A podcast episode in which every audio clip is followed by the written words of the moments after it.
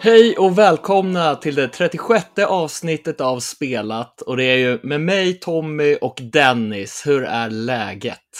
Det är bara bra. Man är lite trött i huvudet nästan efter alla de här olika showcases som har varit nu under den senaste veckan. Ja, skoja inte. Mycket att ta in. Jag har inte ens sett precis alla, utan jag kunde ju inte se klart Summer Game Fest som var. Men jag lyssnade ju på dig och Goti där, Gotipodden. Så jag hängde ju med ändå. Då är du uppdaterad. Det är. Det känns ganska skönt. Liksom. Ja, men ni fixar det här. Ja. Så lyssnar jag på er.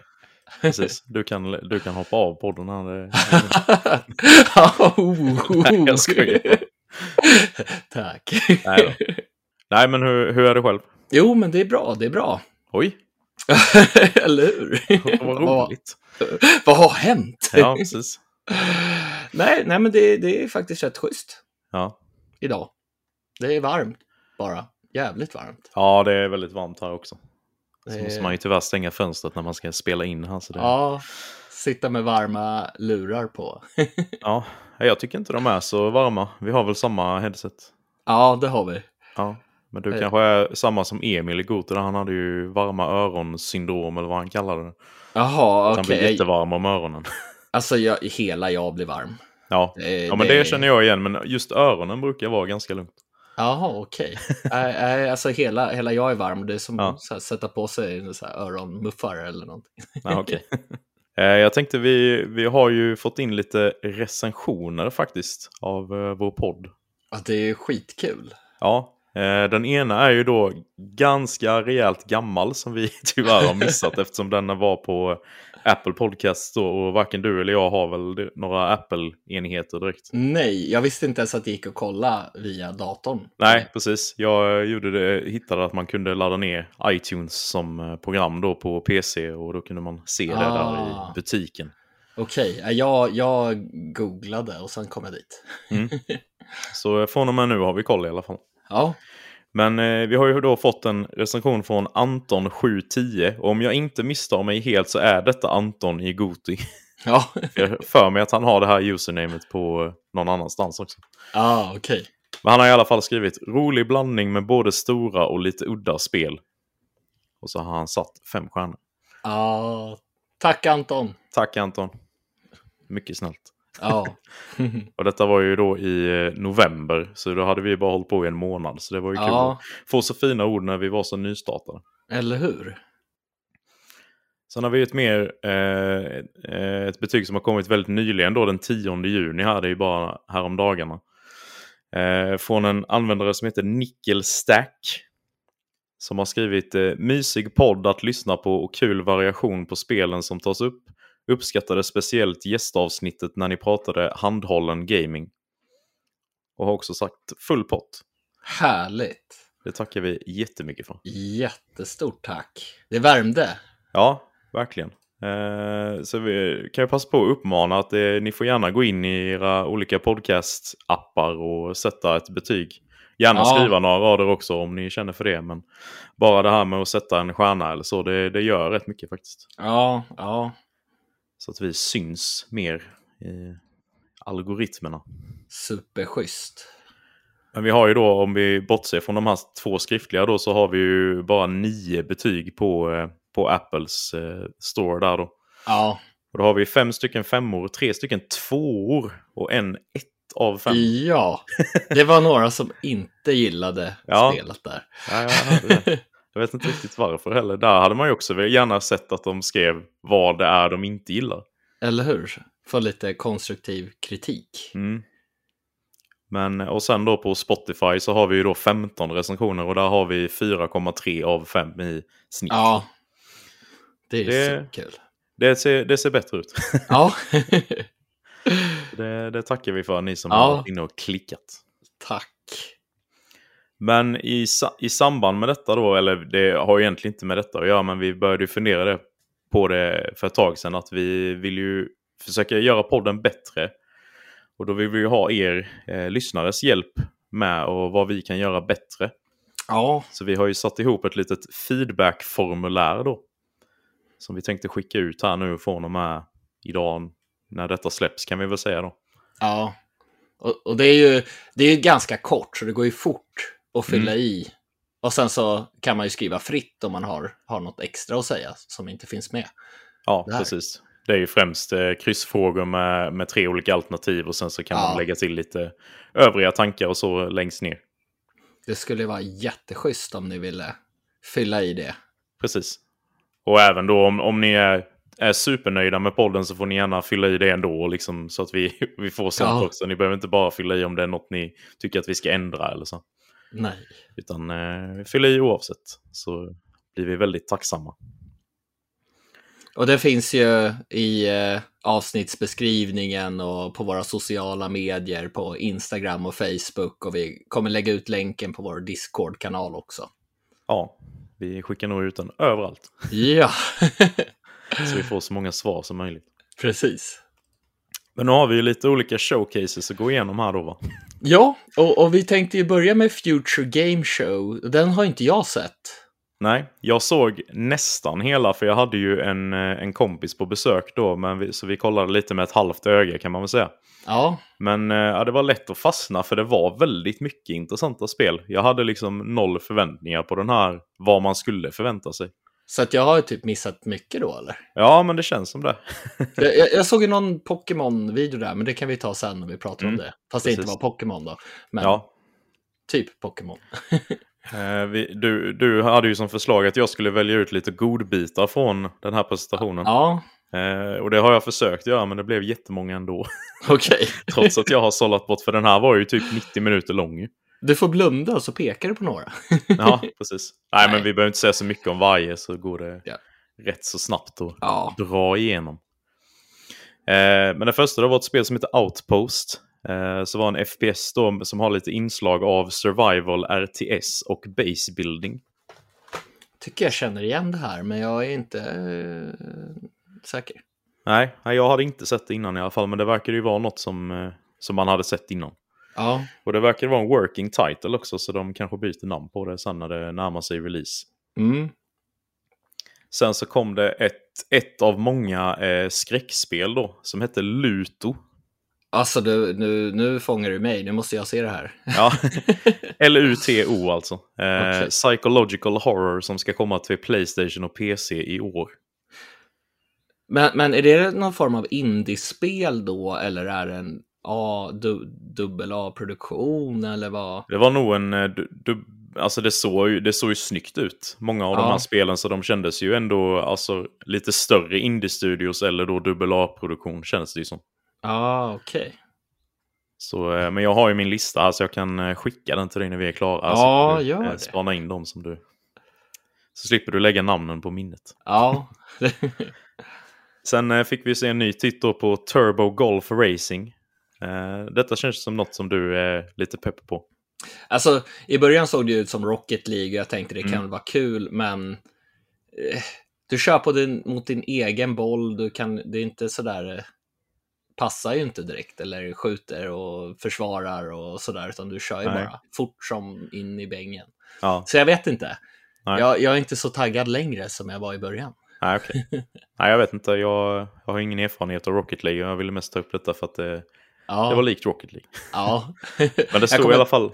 Ja, säg du. Jag kommer i alla fall testa det om det är... Om jag får tag på det väldigt billigt eller gratis på något sätt. Det ska ju finnas en beta som är live nu då, och ett demo till Xbox och PC. Och de skrev också ut att det kommer släppas på Game Pass dag 1. Okej. Ja, men då kommer jag ju säkert prova det där. Ja, tycker jag. Nästa spel hajade jag till väldigt mycket på. Det heter The Entropy Center. Mm-hmm. Och det påminner mig lite om Portal. Fast att man hade ett vapen då som typ spolar tillbaka tiden på objekt när man skjuter på dem. Okej. Så det var ett FPS då. Och i det här vapnet så var det liksom som en liten display på, och så var det en liten robot som pratar i den här displayen då, som hade lite så här vitsiga saker att säga hela tiden. Ja. Så det skulle vara mycket så här pussel med gravitation och tidmanipulation då. Ja, det låter ju trevligt. Jag borde ju spela Portal först och främst kanske. Ja, det borde du göra. Jag har bara testat det i 2 sekunder ungefär i den här ja, det kommer ju med Half-Life 2 och lite annat till Xbox 360 och säkert en massa andra saker också. The Orange Box. Ja, så heter det, tack. Nej, men det här The Entropy Center skulle komma till Xbox, PlayStation och PC också i år. Okej. Så detta är nog den presentationen som har haft flest spel som liksom ska ut i år. Så det var rätt kul att se, man. Ja. Nästa spel var ett spel som heter Lost in Play. Och det ska vara något tecknat pusseläventyr. Det var en väldigt, väldigt tilltalande artstyle på det. Så det är inte samma utvecklare som har gjort Lost in Random? Nej, absolut inte. Okej, jag fick lite så här, är det en uppföljning? Ja, nej, kunde man tro. Ja. Men det här såg ut lite, du vet, som så här gamla tecknade serier i grafiken. Som så här Saturday Morning Cartoons eller vad man ska säga. Ja. Så det såg väldigt mysigt ut och kommer till Switch och PC den 10 augusti. Okej. Så det ska absolut spelas. Ja. Sen fick vi se ett spel som heter Bramble The Mountain King. Som var ett, också så här lite, vad ska man säga, nästan plattforming äventyrsspel som såg lite kusligt ut med nordisk mytologi då, där man stöter på, man spelar typ som en pyssling, alltså man är en miniatyr liksom.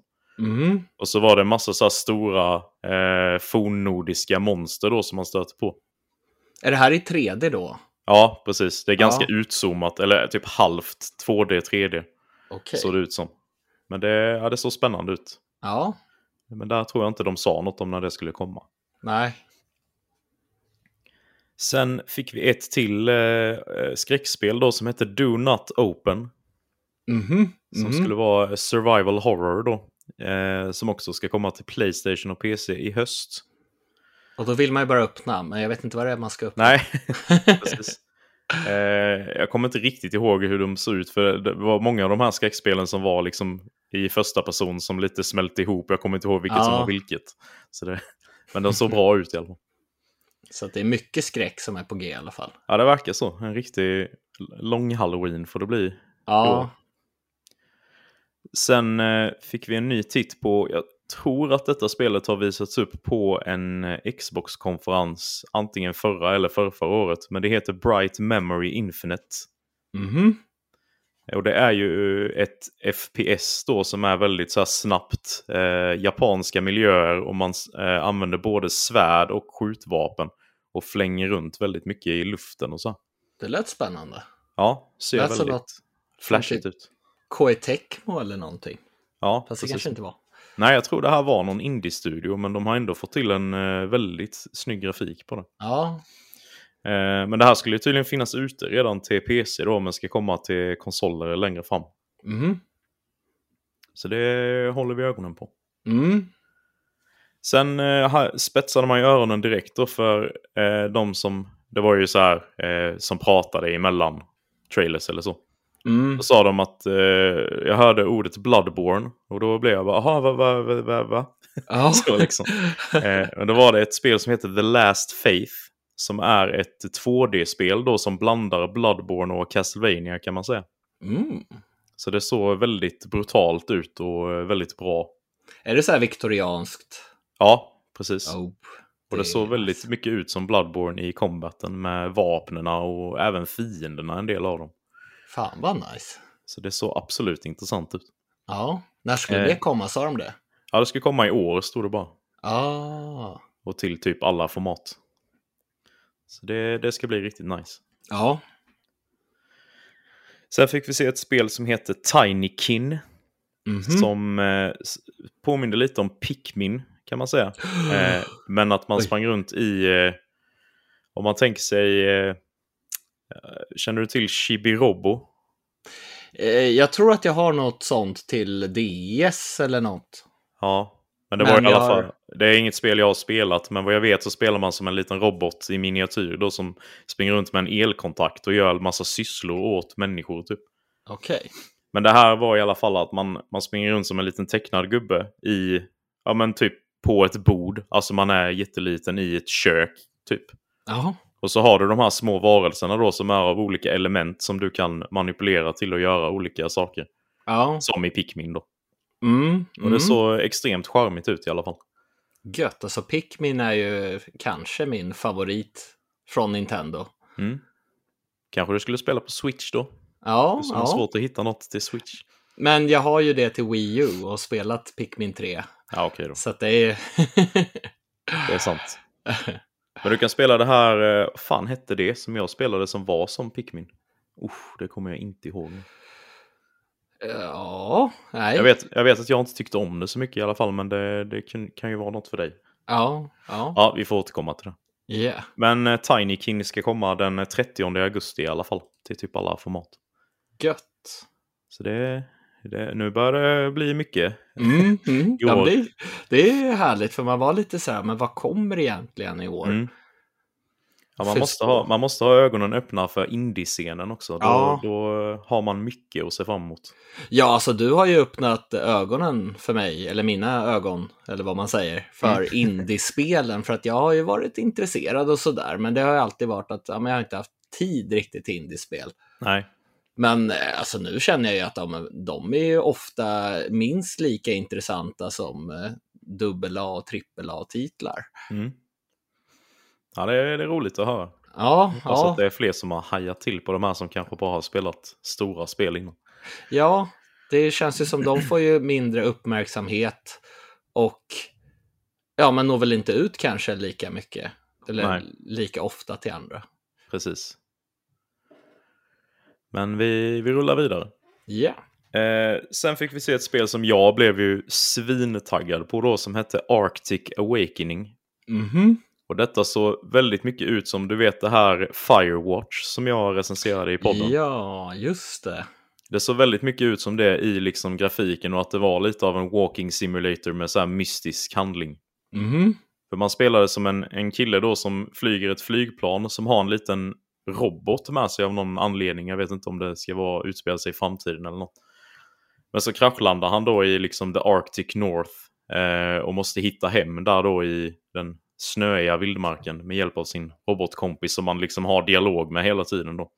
Är det så här lite tecknat stil? Ja, precis. Det var väldigt likt Firewatch i stilen så. Och så såg det ut att vara mycket mysteriska grejer som hände. Spännande. Så det kommer jag absolut kasta mig på när det kommer. Men det var tyvärr 2023 på det. Okej. Men det gör inget, vi måste ha lite nästa år. Annars är det lätt att missa någonting, för man hinner inte allt. Nej, det är ju det man. Sen fick vi en ny titt på det här kommande svenskutvecklade Planet of Lana. Det ser så mysigt ut. Men gameplayet då, ser det spännande ut? Ja, det har vi ju sett lite mer av nu. Det ser ut att vara ett pusseläventyr då i 2D, så att man liksom både styr själva människan och den här lilla svarta varelsen som man har med sig då. Ja. Så jag tycker att det ser kanon ut att spela. Nice. Så, men vi har inte fått något datum ännu, men det står fortfarande att det ska komma i år i alla fall till PC och Xbox. Har de sagt något om Game Pass? Ja, jag är rätt säker på att det är Game Pass-release. Ja. Så det blir spännande. Ja. Jag får mig att det är någon som har bettat på det i spelpoddkampen också. Undrar om det var vi. Ja. Jag har glömt bort det där, va? Ja. Vad vi valde. Jag ska kolla jättesnabbt. Yeah. Underhåll lyssnarna, Tommy. Jag kan sjunga en sång här.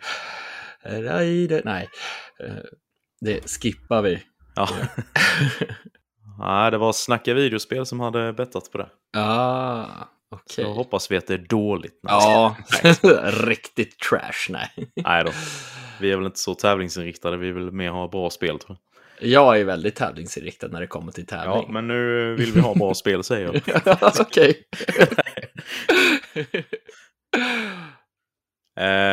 Härnäst då så fick vi ju ett spel som man hajade till direkt på, för det var ett spel i Mumin-universumet. Är det finska utvecklare? Jag vet inte. Jag vet inte vad det var för utvecklare. Spännande. Spelet heter då Snufkin Melody of Moomin Valley. Jaha. Så man spelar alltså som snusmumriken och går runt då i lite så här, vad säger man, 2D, lite så här fågelvy perspektiv. Ja. Och så skulle det ha lite så här musikelement. Så man såg lite att han gick runt och med sin flöjt och lärde sig lite olika melodier från olika karaktärer då. Det såg ju supermysigt ut. Ja.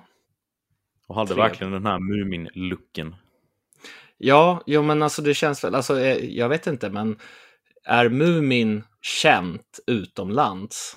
Alltså förutom, utanför Norden. Jag har ingen koll på det. Ja, det, det här var en bra fråga. Här är det ju stort och känt, så jag tänker att vissa så här licensspel blir ju inte så bra för att de bara förlitar sig på licensen. Mm. Men om det inte är så stort på andra ställen så måste de ju verkligen lägga ner kraft för att göra ett bra spel. Just det. Och jag gillar ju Mumin, det är ju så här nostalgi för mig. Mm. Så att jag har alltid tyckt att det är lite, det är något läskigt med det, alltså det är lite obehagligt på något sätt. Ja, jo, men det var ju när man var liten. Alltså, det var lite så här skönt weird. Ja, det är väl det. Men det skulle komma nästa år också. Ja, jag har en kompis som verkligen älskar Mumin, det ska jag tipsa om. Ja, min sambo är ju halvfinsk då, så hon kommer nog vilja spela det här, tror jag. Ja. Sen kommer ju det här då som du nämnde lite lätt innan, det här Pokémon-liknande då, Pal World. Den trailern. Ja. Ja, men det här såg riktigt häftigt ut, tycker jag. Ja, alltså jag gillade ju miljöerna, och sen det var ju någon stor Pikachu-liknande sak som man flög av en bil och blev överkörd och bara flög iväg, och så trailern bara fortsätter. Ja, precis. Ja, men det såg ju så flippat ut, för det var ju många av de här varelserna som var liksom väldigt lika, alltså Pokémon som är kända liksom. Ja, jag hoppas ju, det kändes så lite av trailern, men att det är lite parodi på Pokémon skulle vara lite så här, lite humor, och så skulle det vara skoj. Jag tittar bara på det lite snabbt på mobilen, så jag fick väl inte direkt någon så här superöverblick av det. Som... Ja, man hade ju också skjutvapen hade man ju, och fordon verkade det ju också som. Ja. Och det var ju vid något tillfälle där man sköt med en så här raketgivare, men då sköt man ju en liten sån här varelse in i ett torn och bombade det liksom. Så det var väldigt galet. Brutalt. Ja. Nej, men det ska också komma nästa år, så det ska bli spännande att se vad det blir av det. Ja. Jag trodde ju först att det var det här Doke V, eller vad man säger, som Goti har snackat om. Ja, just det. För jag kommer inte riktigt ihåg hur det ser ut. Nej. Men det var det nog inte i alla fall. Nej. Nu är vi framme vid sista spelet som jag har skrivit upp här då. Ja. Och det är ännu ett survival horror-spel som heter Ill. Mm-hmm. Alltså sjuk blir det väl direkt översatt. Yes. Och det såg ju extremt gory ut. Att, känner du till den här skräckfilmen The Thing? Ja, jag har inte sett den. Men, nej, men där är det ju i alla fall många... Det är ju en alien-parasit typ som tar över människor då, så att de blir så här helt deformerade monster. Okej. Och lite så såg det ut i det här då. För det ska tydligen ha någon form av real-time body deformation. Okej. Så det, ja, det såg väldigt äckligt ut och läskigt på samma gång. Jag bara tänker på det här Illbleed, men det har väl ingen koppling till det kanske? Ja, ingen aning. Nej, det var lite så här high school-miljö som flippar ur. Aha, ja. Nej, men jag tror inte det var något datum eller så på det. Nej. Så men det så intressant ut, minst sagt. Spännande. Så det var mina utplock från Future Game Show. Ja. Så jag tycker det var en bra show, faktiskt. Gött, alltså jag blir lite sugen på att se den. Ja. Kanske ska ta och göra det, så man får se lite gameplay från de här spelen också. Det kanske är värt att nämna också att de som var värdar för den här showen var de som gör rösterna till Geralt och Yennefer i Witcher 3. Ooh, okej. Så det var mycket så här Witcher-skämt emellanåt också. Ja. Så det var lite kul om man har koll på det spelet. Ja. Så vi rullar väl vidare till nästa punkt. Det gör vi.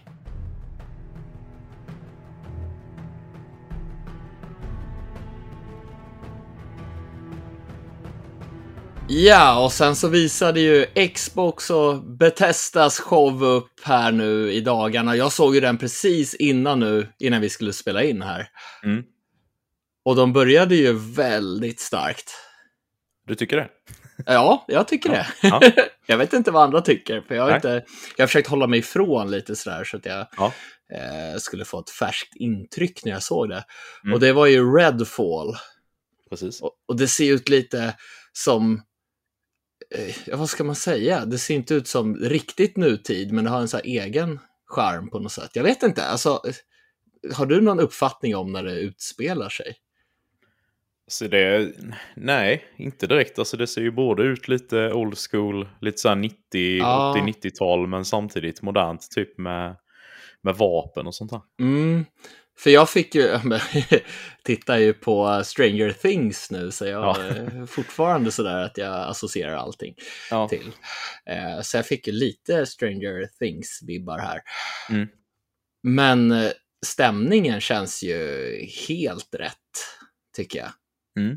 Och det verkar väldigt röjigt. Alltså man kan ju köra det här själv och du kan köra det tillsammans med andra. Mm. Upp till 8 pers var det väl till och med. Eller? Var det så många? Ja, eller blandade jag ihop det här med någonting nu? Ja, för mig det var 4. Ja, det kanske är 4. Jag kanske blandade ihop det här. Det var det på bilden jag ser här nu i alla fall. Ja. Ja, men då kanske det är 4. Jag kanske blandar ihop det. Ja. Och jag är ju ganska svag för så här vampyrspel. Mm, okej. Okay. Jag gillade ju verkligen det här, vad heter det, Vampyr som släpptes. Det fick väl ganska mycket kritik. Alltså jag gillade inte riktigt gameplayet, men stämningen och det tyckte jag var grym. Jag har ändå hört att det ska vara ganska bra, men jag har inte spelat det. Nej, jag har hört lite olika sådär. Men just gameplayet är väl lite halvdant i det. Nu är ju inte det här det.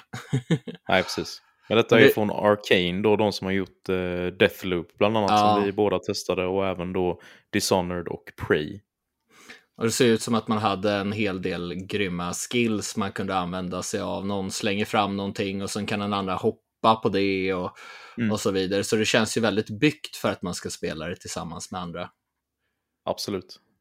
Men nu kommer inte... Jag har haft lite svårt att fastna för Arcane spel av någon anledning. Jag vet inte riktigt varför. Om det är den här lekfullheten som inte riktigt tilltalar mig. Jag får som beslutsångest med hur jag vill spela. Ah, okej. Du vill ha lite mer, vad ska man säga, bestämt eller än att du får typ välja lite. Så, ja, men det kan jag ändå förstå. Men jag kan ju ändå se att det är väldigt kvalitativa spel. Så det... Mm. Men jag tyckte att vampyrerna såg ganska tråkiga ut. Ja, det tyckte jag med. Riktigt tråkig monsterdesign. Ja, alltså miljöerna var ju fantastiska. Och sen så kom liksom vampyrerna som ska vara de här farliga i den här världen. Och de... Så, nej. Mm. Så att jag vet inte riktigt vad jag tycker om dem. Eller jag tycker inte om dem. Precis. Men det är ju, jag är väldigt taggad på det i alla fall. Mm. Och när skulle det komma? Ingen aning. Det skulle ju ha kommit i år, nu i sommar tror jag först och främst. Sen blev ju både det och Starfield uppskjutet till nästa år. Just det. Och så det ska ju komma till Game Pass, precis som typ allt på den här. Ja, det är ju det mesta i den här prestationen är ju Game Pass. Ja, det blev sådär, jag måste ha en Series X helst igår. Just det. Ja, det är härligt. Ja. Så nästa spel tilltalar väl dig där? Oh, ja. Det här har vi ju...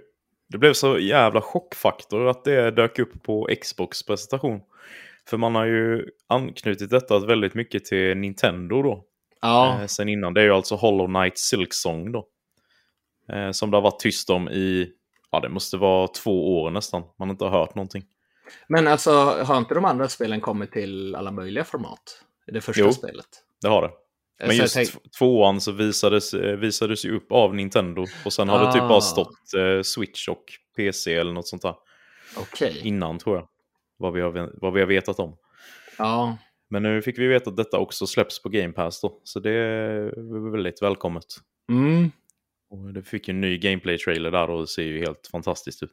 Ja, alltså jag har ju inte spelat 1an och sådär. Jag började fundera på vad är det här? Jag känner igen karaktären. Ja. Det ser ut som att gameplayet kommer vara väldigt utmanande. Ja, det första spelet är väldigt svårt. Ja.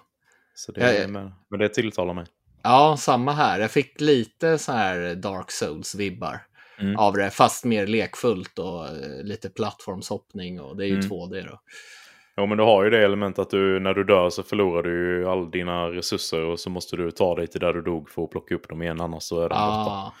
Så det är absolut inspirerat av Souls. Men har du något så här level-system att du går upp i level och sånt där? Eller något? Det tror jag inte. Okej. Så att om du dör 2 gånger så har du förlorat precis allt? Ja, det är ju just dina resurser, alltså den som du uppgraderar och köper grejer med, men du har ju andra grejer. Du kan göra uppgraderingar och hitta liksom ny gear och sånt här för mig. Så att har du gjort en uppgradering så förlorar du inte den? Nej, okej. Ja, men det är gött. Yes. Vi rullar vidare. Ja, så var High on Life. Mm. Och jag bara såg Rick and Morty swisha förbi och jag vet inte riktigt. Mm. Jag gillar ju Rick and Morty. Jag tycker det är en galen, skön serie. Ja. Ja, man hörde ju att det var Mortys röst på en av karaktärerna där. Ja, var det den kopplingen? Eller vad var det för koppling till Rick and Morty? Jag bara såg att det swishade förbi. Ja, det var väl bara från skaparna av Rick and Morty och Solar Opposites. Okej. Det var ju så här störtskön humor i trailern. De här små killarna då, eller gubbarna, det är mina barn. Mm, och så bara, men det gör inget om de dör för det är lätt att göra fler. Nej. Så här, väldigt brutalt. Ja. Men det skulle komma till Game Pass, eller hur? Det tror jag. Ja, absolut. Ja. Jag vet inte när det skulle komma dock. Det var nog nästa år. Nej, det var väldigt mycket 2023 på den här. Men så roligt ut i alla fall. Men man har ju typ levande vapen som man skjuter med, som pratar och allting. Ja, det såg väldigt tokigt ut. Så länge det håller i längden, känner jag. Det måste ju ha någonting som... Och sen beror det på också om det är ett långt spel eller kortare upplevelse. Just det. Nej, men det ska man hålla ögonen på och testa på Game Pass i alla fall. Mm. Sen var det ju då Riot Games, att de släpper sina spel till Game Pass då. Främst då på, det är ju PC och mobil då. Men alltså, finns inte det redan gratis? Många av dem, Valorant till exempel. Ja, det jag undrade också. Det kändes... Men här stod det ju till exempel på alla de här olika spelen att det var allting upplåst då. Så jag tror det är det som är förmånen då om man spelade via Game Pass. Till exempel på League of Legends så stod det All Champions Unlocked. Och på Valorant All Agents Unlocked. Ja, så att jag hoppades på, betyder det här att Valorant kommer till konsol? Men ja, jag trodde också att det var konsolrelease för de här spelen, men det var det ju tydligen inte då. Nej, så det här tilltalade inte mig så mycket. Nej, inte mig heller, men det är väl kul antar jag. Ja, ska du ta nästa också där? Det kan jag om du vill. Om du vill. Det är ett av de spelen jag helst ville se på den här presentationen. A Plague Tale Requiem. Så det var en ny gameplay-trailer. Ser svinbra ut fortfarande. Synd dock att du inte fick något fast datum. Men de ska ju köra då en egen liten showcase för det här spelet den 23, tror jag det var. Ja, och jag fick lite så här, men kan det vara så att det släpps direkt? Ja. När den... visas upp, eller får vi ett datum, men det kan ju vara en liten surprise. Date reveal stod det ju i alla fall att det skulle vara. Men visst, det skulle kunna vara en shadow drop. Men jag har bara svårt att se att de skulle liksom skippa hela förbokningar och du vet allt det här, i och med att det kommer till PlayStation och det kommer väl till Switch också, tror jag, i sån här cloud-version. Jaha, okej. Okay. Det känns konstigt om de skulle shadow droppa det, tänker jag. Det tror jag med. För de lär väl hypa upp det. Och det känns ju som originalet ungefär, att de verkligen lägger fokus på den här hemska, mörka stämningen. För själva gameplayet såg ju i alla fall väldigt likt ut. Ja, från ettan. Säkert lite förfinat. Ja. Man kan ju knuffa in fiender i de här råttorna som bär runt på den här infektionen. Pesten. Ja, precis. Men de hade ju någon form av roadmap i slutet sen, och... där låg ju spelen i ordning ut efter hur de kommer släppas. Och där låg ju Plague Tale som att det skulle släppas i augusti. Så jag tippar på att det kommer i augusti månad. Spännande. Men det vet vi ju den 23 då, som sagt. Ja, det är ett av de spelen jag ser mest fram emot i år. Det ska bli väldigt lyxigt att spela dag 1 på Game Pass faktiskt.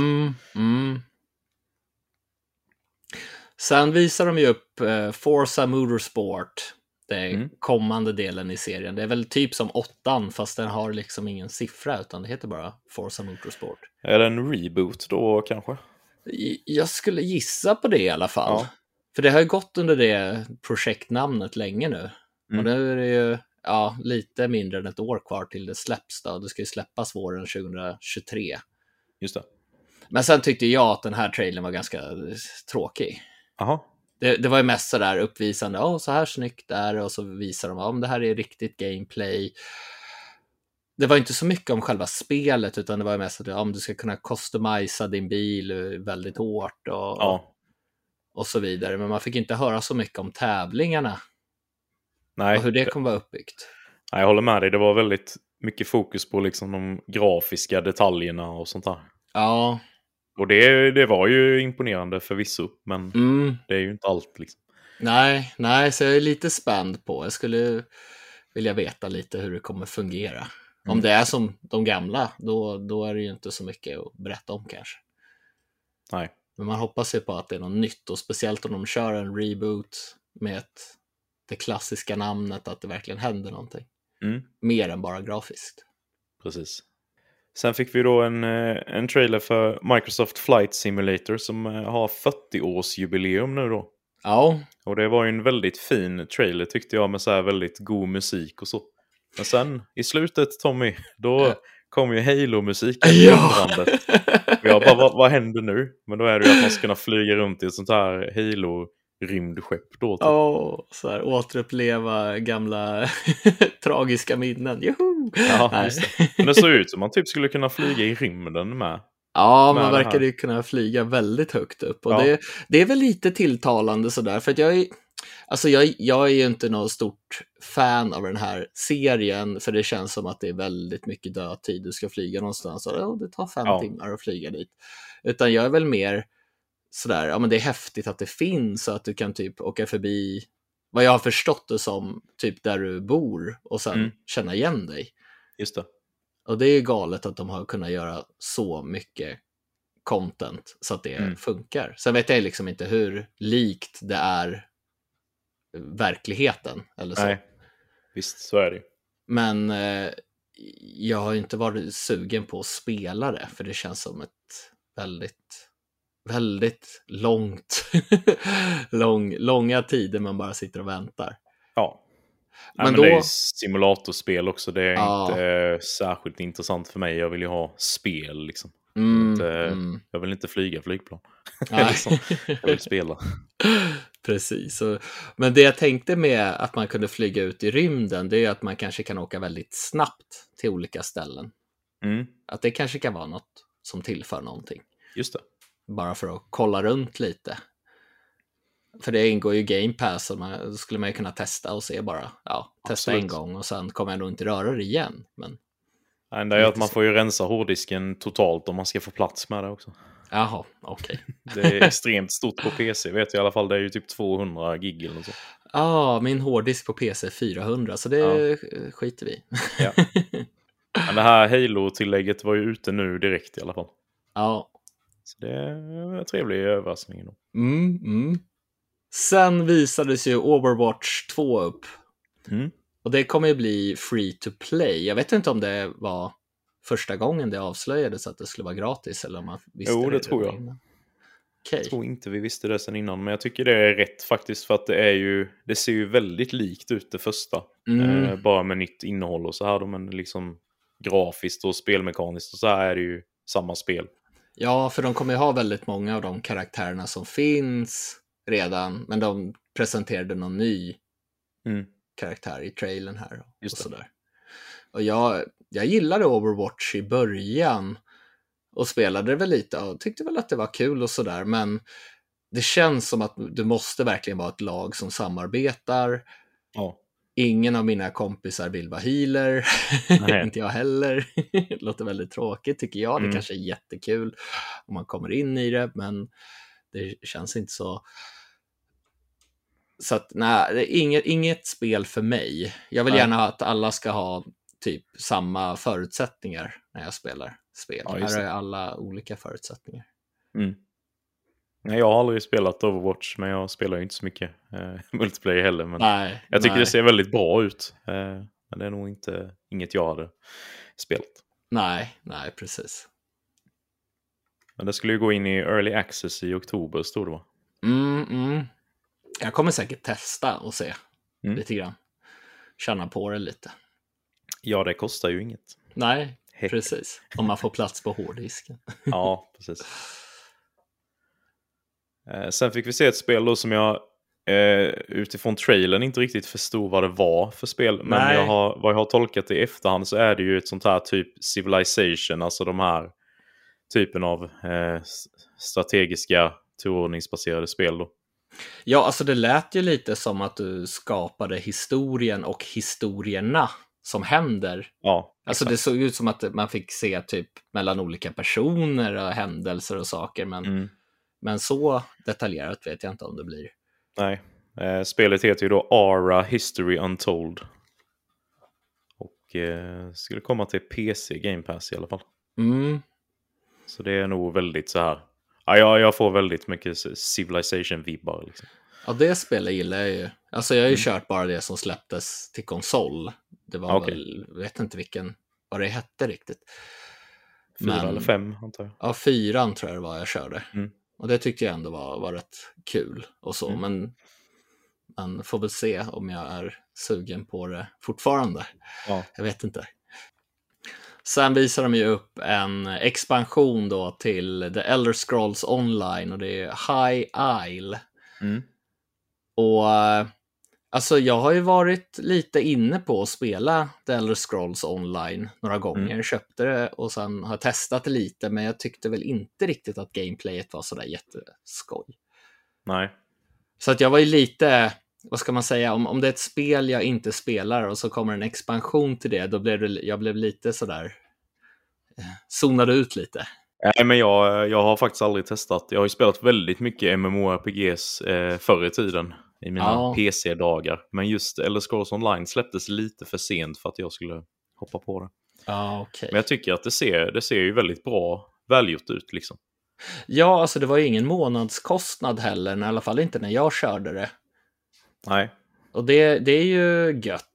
Så att annars så känns det ju som, om det är månadskostnad, att man i princip måste spela det hela tiden. Just på något sätt. Annars så känns det ju onödigt att man betalar massa pengar och så spelar man inte, utan att man kan testa det lite när man är sugen. Ja, men eller hur. Ja, för mig de sa också att det här High Isle var väl helt nytt för Elder Scrolls-spelen, att man liksom aldrig har varit på det här området innan. Ja, det är mycket möjligt. Jag känner igen det också. Ja. Så det såg ju ganska fint ut. Ja, absolut. Det är bara att det känns som man måste sänka så extremt mycket tid i de här MMO-spelen för att det ska bli bra. Eller hur?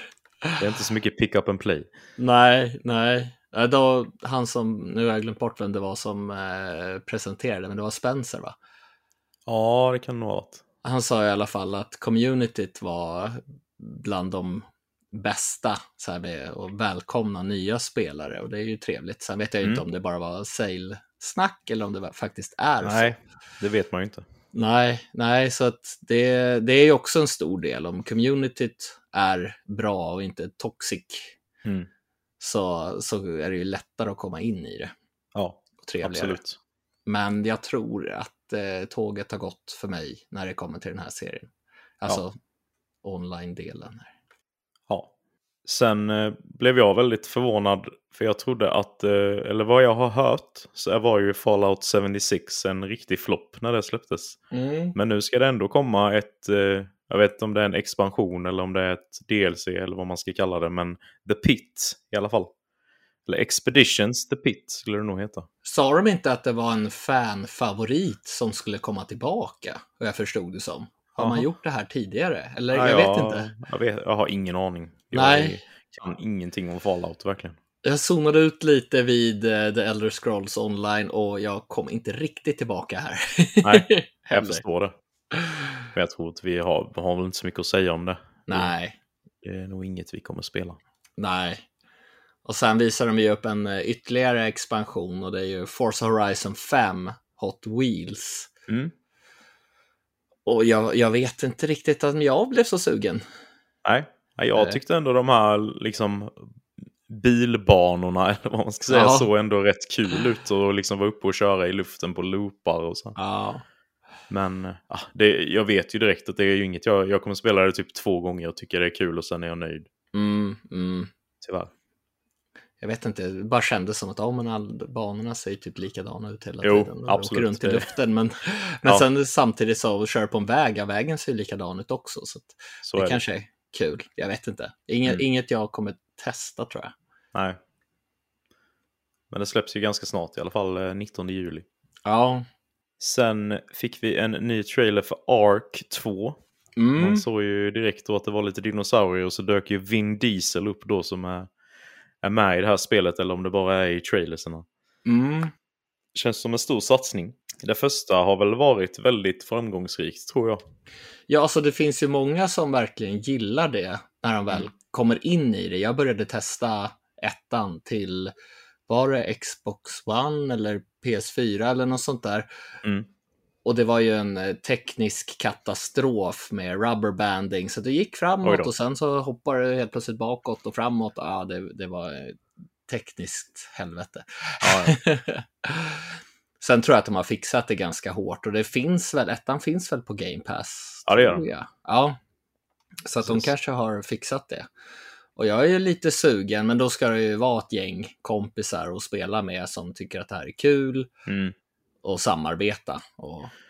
För det är väl lite så här survival-spel. Ja, skulle precis komma till det, att det är just den här survival-biten som gör att jag inte blir så sugen. Jag tycker det kan bli väldigt jobbigt.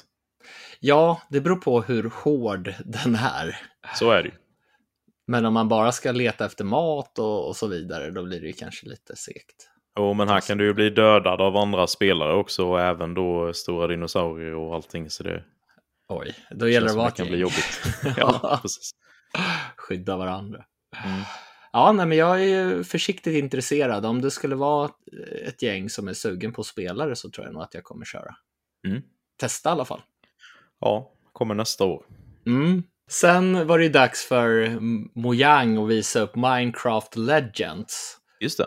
Och jag vet inte, var det här första gången vi fick höra om det här? Det tror jag. Jag har inte hört om det i alla fall. Och jag vet inte riktigt vad man ska säga att det här är. Är det någon mishmash av Minecraft Dungeons och vanliga Minecraft? Man skulle bygga saker och man fick slåss mot fiender och så vidare. Ja, vad det står här så ska det ju vara lite så här realtidsstrategi. Ja. För man sprang runt typ så här... Det var ju typ 3D, men man ser ganska utzoomat, och man kunde ha en massa folk som sprang bakom en om det var djur som man vallade och så. Ja, okej. Okay. Så action strategy game står det i alla fall.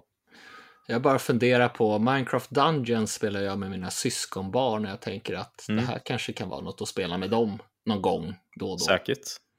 Jag är inte jättestort fan av Minecraft i sig, men just Minecraft Dungeons är kul att spela med dem.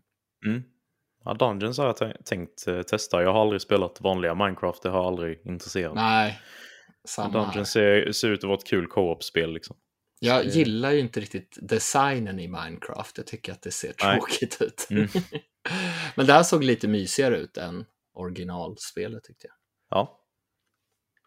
Vi får se vad det blir av det. Ja. Sen fick vi ju en ny titt och ett datum för ett spel som jag har taggat rätt länge, det här Scorn. Som Microsoft visat upp innan då. Jag tyckte det såg skittråkigt ut. Alltså? Sorry. Jag har inte sett tidigare, jag såg bara den här trailern. Ja, men det här var väl egentligen det mesta gameplay vi har sett innan. Så okay. Det kan jag inte för dig då. Men man spelar ju i första person då på någon sån här, man är väl typ på ett alien-skepp och det är massa äckliga saker och man kopplar in sladdar i kroppen på sig och sånt där. Ser ut att vara mycket skräck, action och pussel. Så det tilltalar mig. Ja, okej. Jag tyckte det ser ut som så här 50 nyanser av grått och brunt ungefär. Ja, du måste ha färger alltså. Ja, lite något som bryter i alla fall ibland. Alltså att det är lite förändring, att det inte är samma hela tiden, att det måste hända någonting. Just det. Men jag kanske har fel. Jag tycker ändå att premissen med lite sån här hemska saker är spännande. Men... Ja. Jag tycker det ser kanon ut. Väldigt mycket så här Alien-filmerna och Prometheus-filmen påminner mig om, och det gillar jag.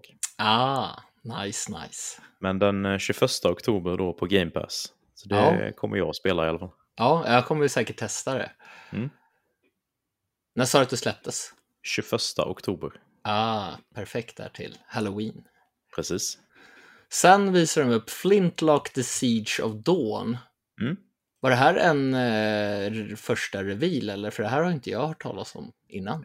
Jag tror att detta har varit känt sedan tidigare, för jag har sett namnet Flintlock innan i alla fall. Ah, okej. Men jag vet inte om det har fått någon trailer innan. Nej, det här tyckte jag såg riktigt intressant ut. Mm. Lite så här medeltida blandat med lite nytt och lite men spännande på något sätt. Gameplayet verkar trevligt. Ja, jag tyckte det såg väldigt så här egyptiskt ut i miljöerna, men sen ibland såg det väldigt fantasy ut med skogar och så. Mm, och lite magi här och var. Ja, man har ju någon rävliknande varelse med sig som verkar ha magiska krafter då. Ja. Som man kan använda både i combat och i exploration och allting. Undrar om de har någon form av så här level-system, att man går upp i level eller om det är gear eller något sånt där som man får.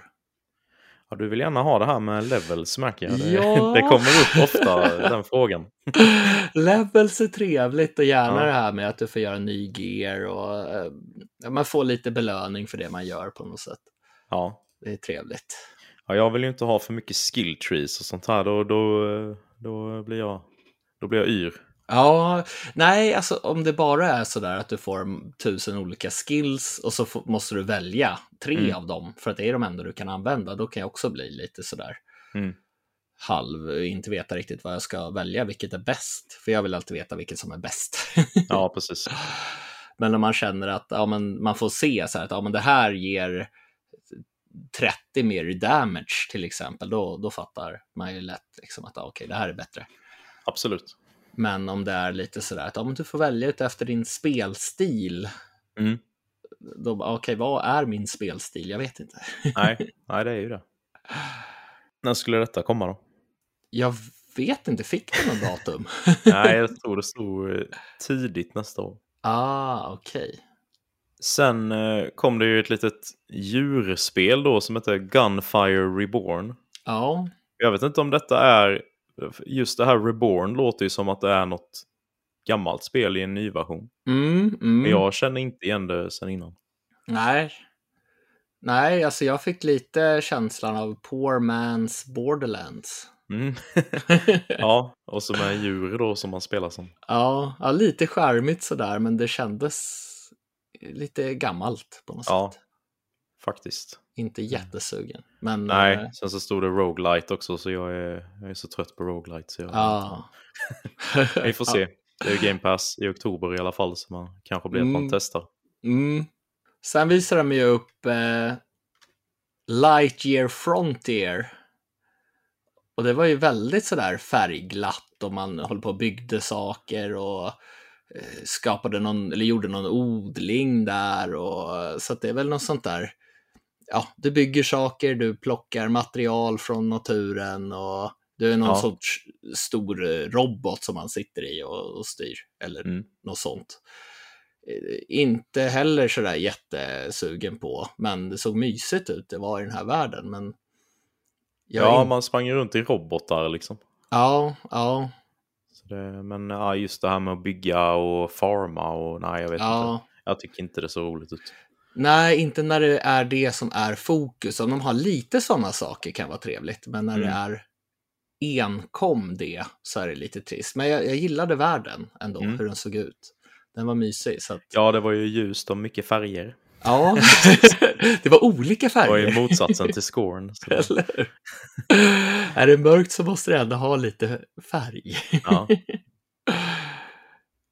Våren 2023 på det i alla fall.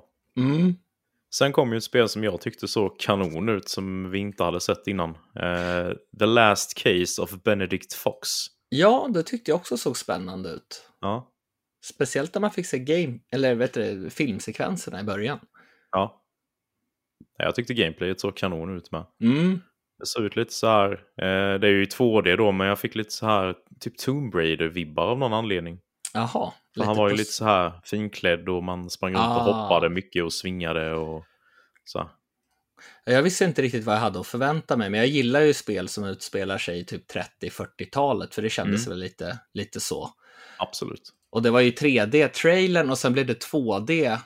Då liksom, det blev fel i min skalle på något sätt, så att det tog liksom en liten stund innan jag kom in i det. Jag gillar ju 2D-spel också, men... Mm.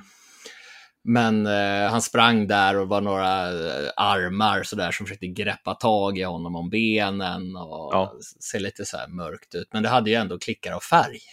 Ja, absolut. Så det ser lite spännande ut ändå. Ja, det kommer vi, eller jag absolut, spana in i alla fall. Samma här, för det var väl Game Pass det också? Japp. Fick vi något datum? Nej, det var våren 2023 också. Ah, okej. Xbox och PC. Sen var det ju ett spel som jag bara... Wow, vad är det här? Ja, just det. As Dusk Falls. Och det är ju... Det här bygger ju på storyn. Och det ser ju ut som typ Road 96 med... Jag vet inte hur man ska förklara designen och så på det här spelet. Det såg ju väldigt sådär verklighetstroget ut i vissa stunder. Mm. Men inte i andra stunder. Och typ som att de har klippt in bilder på riktiga människor på något sätt. Ja, det ser ju typ som en blandning mellan realism och så här vattenmålningar nästan. Ja, ja. Nu vågar jag inte säga att det är precis den stilen jag menar, men det är en viss typ av målningar i alla fall. Ja. Och det såg ut att hända väldigt mycket olika saker i trailern. Det var ju snabb och så. Mm. Och man såg också att de har olika spår så här, beroende på vad du gör i förval, antar jag. För man fick inte se direkt någon gameplay. Nej. Men du fick se olika stigar i storyn om du liksom kunde gå ena stigen. Att det verkligen kan vara olika beroende på vad du gör i spelet. Mm. Och sådana spel gillar ju jag. Och speciellt efter Road 96 så har jag ju letat... efter något liknande spel som baseras på storyn. Men jag har inte hittat något. Då ska vi spela The Quarry här då. Mm. Det ska bli spännande. Men först tänkte jag, okej, det här kan ju bli årets spel. Mm. Men sen lugnade jag mig lite. Det beror ju helt och hållet på om det har en bra story eller inte. Ja, jag känner att vi vet alldeles för lite. Ja. Men det var ju inte så långt bort i alla fall. Nej. 19 juli släpps det och det är ju Game Pass, så att det är ju typ en dryg månad. Precis. Så det ska bli väldigt spännande att testa, och det är ju Game Pass också. Och jag hoppas ju verkligen att det här blir bra. Det var det här spelet man kunde köra upp till 8, va? 8, ja, va? Precis. Nej, Kanadas huvudstad. Upp till 8. Ja. I multiplayer. Men jag vet inte riktigt hur multiplayer ska funka i detta, om det då bara är liksom att man, som i de här Supermassive-spelen, att man röstar om olika val och så. Ja, precis. Det kan det ju vara. Mm. Jag hade ju hoppats på att man kunde få vara en karaktär sådär som gör, ja men den här karaktären gör de här valen och den andra karaktären gör de här valen, men vi vet ju inte sånt än. Det kanske är något vi kan köra tillsammans om du också är sugen. Ja, jag vill absolut prova det i alla fall. Ja. Så vi får se. Vi får se lite när vi har fått se. Vi lär väl få se mer av det de kommande veckorna, så får vi se om det känns som man vill spela det själv eller inte. Ja, jo precis. För just med story och sådär, det kan vara lite svårt när man är fler ibland. Ja. Att hänga med. Ja, jag blir lätt så pratig, så då känner jag att det tar bort från upplevelsen om det är story. Samma här. Det är lite så i Sea of Thieves. Ibland när det är så här storyuppdrag och det är mycket dialog, så blir att man börjar prata om annat, så bara shit, nu missade jag hela här fan också. Eller så blir man helt tyst och sen är det någon som pratar med en och så har man liksom inte hört att de har pratat. Precis. Så, oj, det händer något. Ja. Men. Sen fick vi ju se ett spel som kommer väldigt snart, och det är ju Naraka Blade Point. Ja. Och det här skulle ju vara ett Battle Royale. Väldigt japanskt då. Såg ut att vara väldigt samurai-liknande. Sa de inte att det var första gången det skulle komma till konsol? Eller var det bara att det skulle komma till Xbox först? Finns det här till PC? Det låter bekant det du säger. Jag har aldrig hört talas om det innan. För det stod ju att det var 10 miljoner spelare sen innan. Så det måste ju ha funnits ute då. Ah, okej. Okay. Menar du... Coming to consoles for the first time, stod det. Okej. Okay. Så det kommer ju här nu den 23 juni. Mm. Så det är ju nästa vecka. Jag gillar ju den här stilen, men jag vet inte om jag kommer gilla det här. Nej, jag blev ju lite såhär när jag såg att det var ett Battle Royale så blev jag ju ganska ointresserad. Då. Men sen sa de ju lite längre in i trailern att det skulle ha en kampanj också. Mm-hmm. Så det, ja, jag kommer absolut. Jag har redan laddat ner det faktiskt. Det kommer ju upp på så här pre-install. Ja, okej. På Xbox då, så det ska jag absolut prova det. Ja, jag ska nog också testa det. Mm. Jag är lite, inte jättetaggad, men... Nej, det är inte jag heller, men det kanske är en hit. Ja, man vet inte förrän man har testat. Precis, men kampanjen där verkar ju vara ny för det här släppet och det verkar ha varit multiplayer innan. Precis. Sen visar de ju upp Grounded. Mm. Och det var ju ett spel där man är en pytteliten människa nere i en stor trädgård. Precis. Har du spelat det? Nej, det har jag inte. Det har ju varit ute i så här early access väldigt länge. Till Xbox också? Ja, främst på Xbox tror jag. Ah, okej. Det heter väl något annat där än early access. Mm. Nej, det här har jag missat helt också. Jag tänkte på den här gamla filmen där Älskling, vi krympte barnen. Ja, just det. Slogs mot massa djur insekter. Mm. Har du kört det? Nej, jag har faktiskt inte gjort det. Nej. Det är ju också väldigt survival då, så jag har hållit mig undan lite på grund av det. Men nu i det här är ju fulla releasen då i september. Så stod det ju att man skulle få liksom the full story då om varför de blir krympta och lite sånt här. Ja. Så nu tyckte jag ändå det så intressant ut. Man skulle få tillgång till hela trädgården. Ja, just det. Ja, nej, det är väl lite småspännande tycker jag. Jag tror det här kan vara jävligt kul att köra i co-op då, för det är väl mycket det är byggt för. Precis. Så det kanske vi skulle testa tillsammans då när det släpps. Ja, men det tycker jag. Det tycker jag. Det var väl i september, va? Precis. Som det lämnar early access då. Ja, precis. Sen kom ett spel som heter Ereban Shadow Legacy. Mm. Som skulle vara ett stealth-plattformspel då. Det såg ju väldigt likt ut de här Aragami-spelen. Jag vet inte om du känner till dem. Ja, är det som är... Jag tror inte jag har kört det, men är det som är väldigt svårt att man måste typ lära sig hur man ska ta an de olika sekvenserna? Jag vet faktiskt inte riktigt. Jag har inte spelat det själv. Jag vet att 2:an släpptes ju, om det var i år eller förra året, också på Game Pass då. Det här såg väldigt likt ut det i grafiken och så i alla fall. Mm. Men det såg ju lite häftigt. Det var lite så här ökenmiljö, men det verkade bara vara robotar som gick runt. Och så spelar man som en människa som kunde typ bli rök nästan och så här fejda in i skuggorna och så. Ja, det verkar vara väldigt ställt. Alltså, man såg väl att han attackerade fiender och sådär, men precis. Jag vet inte, jag är inte så mycket för ställt längre. Nej. Jag har lite svårt att ta det lugnt och jag hoppar in i fighten direkt. Ja, jag tror att det här kan vara något för mig, just att det blandar stealth med platforming. Då, jag gillade verkligen estetiken på det också. Mm, ja, det såg väldigt trevligt ut. Ja. Så jag kommer hålla ögonen på det. Ja. Men det stod nog inget om när det skulle komma. Nej. Sen visar de ju upp The Pentiment. Mm. Och det är ju typ tecknad grafik. Eller handmålad ska man väl säga. Ja. Så här medeltida, och vad jag förstår det som så är det ju väldigt storybaserat. Ja, detta var ju tydligen Obsidians nya rollspel.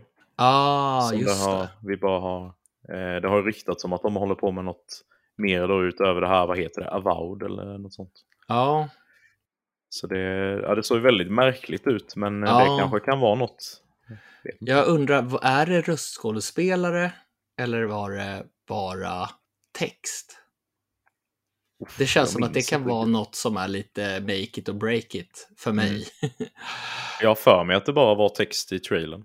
Ja, ja. Så jag hoppas ju lite att det ska ha röstskådespelare så att karaktärerna får lite mer liv. Ja.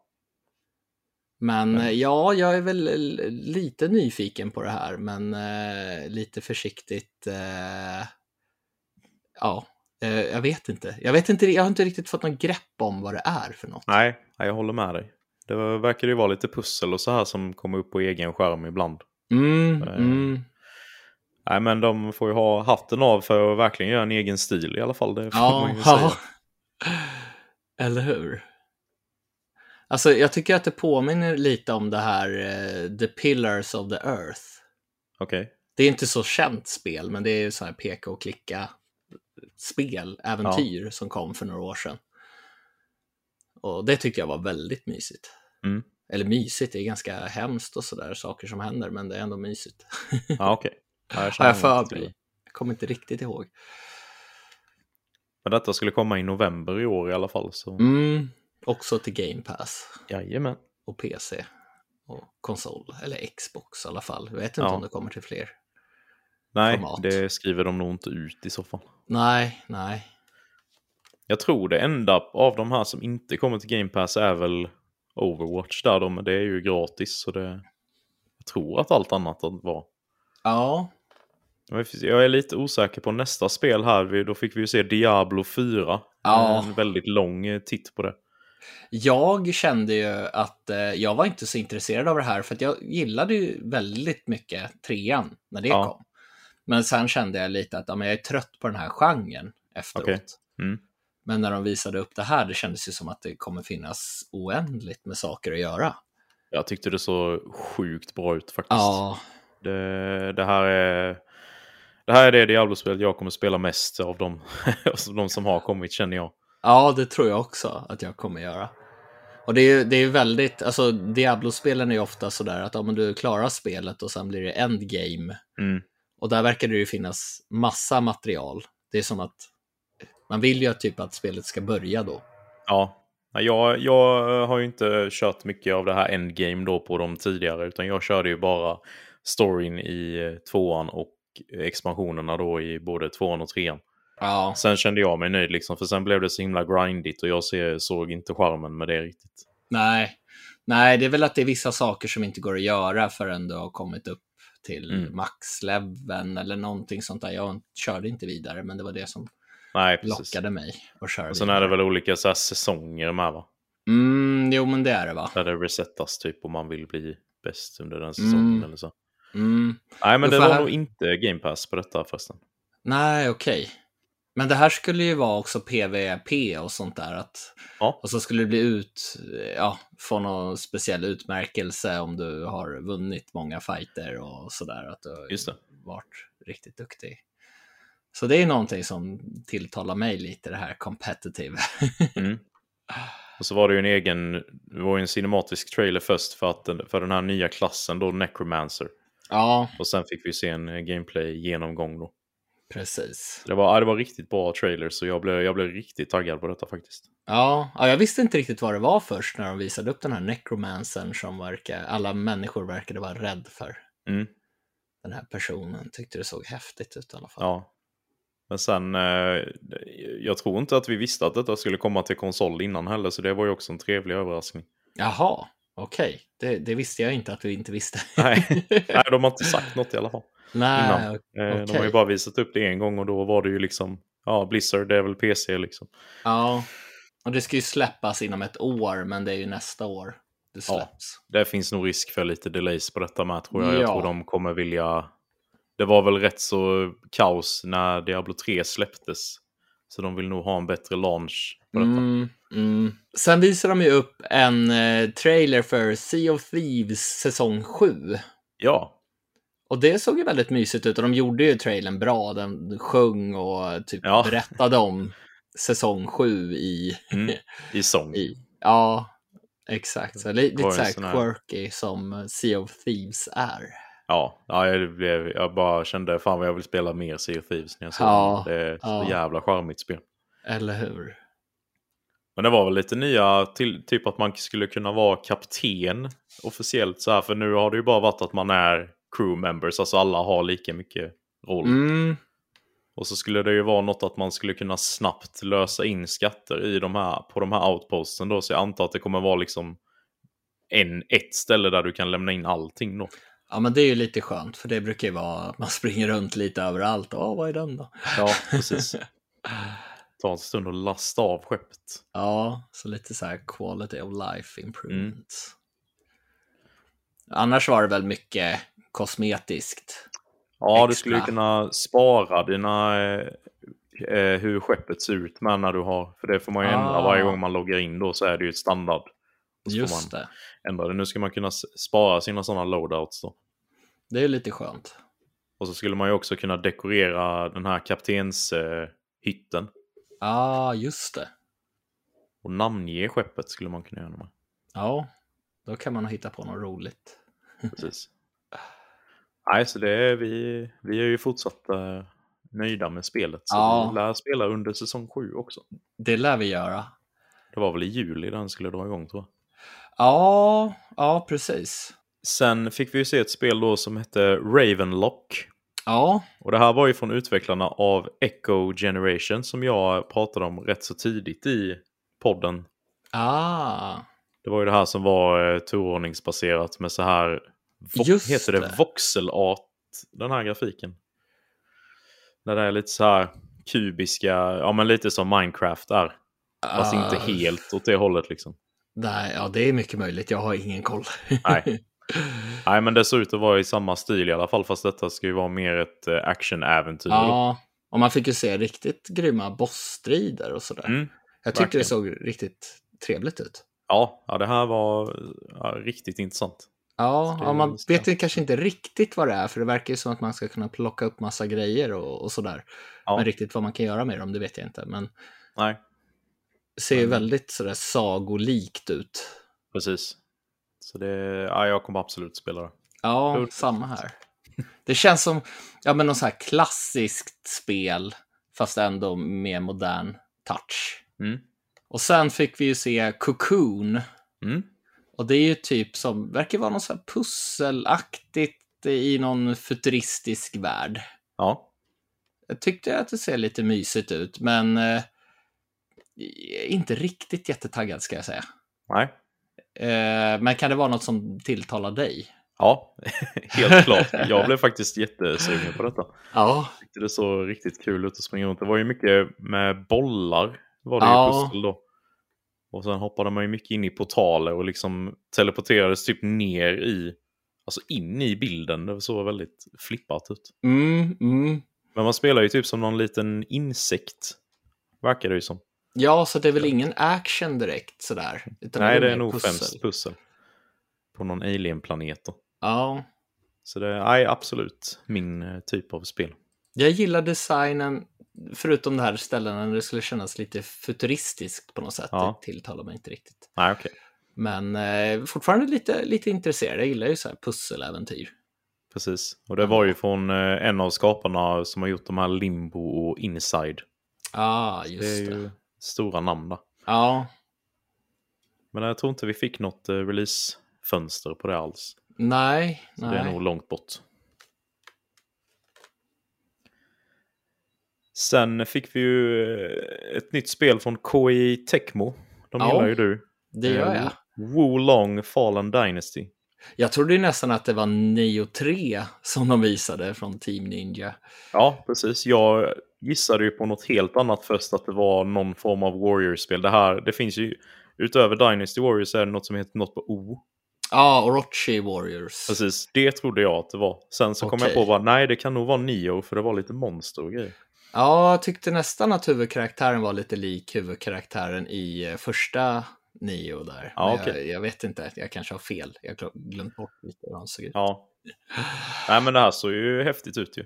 Ja, men man fick inte se så mycket. Fick man ens se något gameplay, eller var det bara förenderade? Nej, jag tror bara det var cinematiskt. Så det beror lite på hur det är. Alltså, det här med levels då.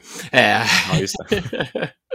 om det är något Warriors-liknande spel eller mer åt Ninja Gaiden eller hur det kommer vara. Jag blir nyfiken i alla fall, för jag gillar ju Koei Tecmos spel annars. Mm. Precis. Ja, det lär ju vara action i alla fall. Precis. Lite så här Onimusha tänkte jag lite på också. Det ska ju släppas i början på 2023. Ja. Kul med ett nytt IP. I alla fall. Verkligen.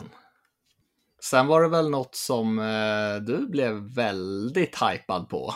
Ja, det får jag verkligen säga. Då utannonserades ju Persona 5 Royal-versionen och Persona 4 Golden och Persona 3 Portable som kommer komma till Xbox Game Pass. Mm.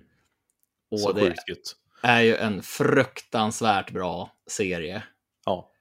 Och Persona 5 Royal, det ska ju släppas redan i år. Mm, i oktober tror jag det var. Lite bakvänt och släpper femman först. Ja.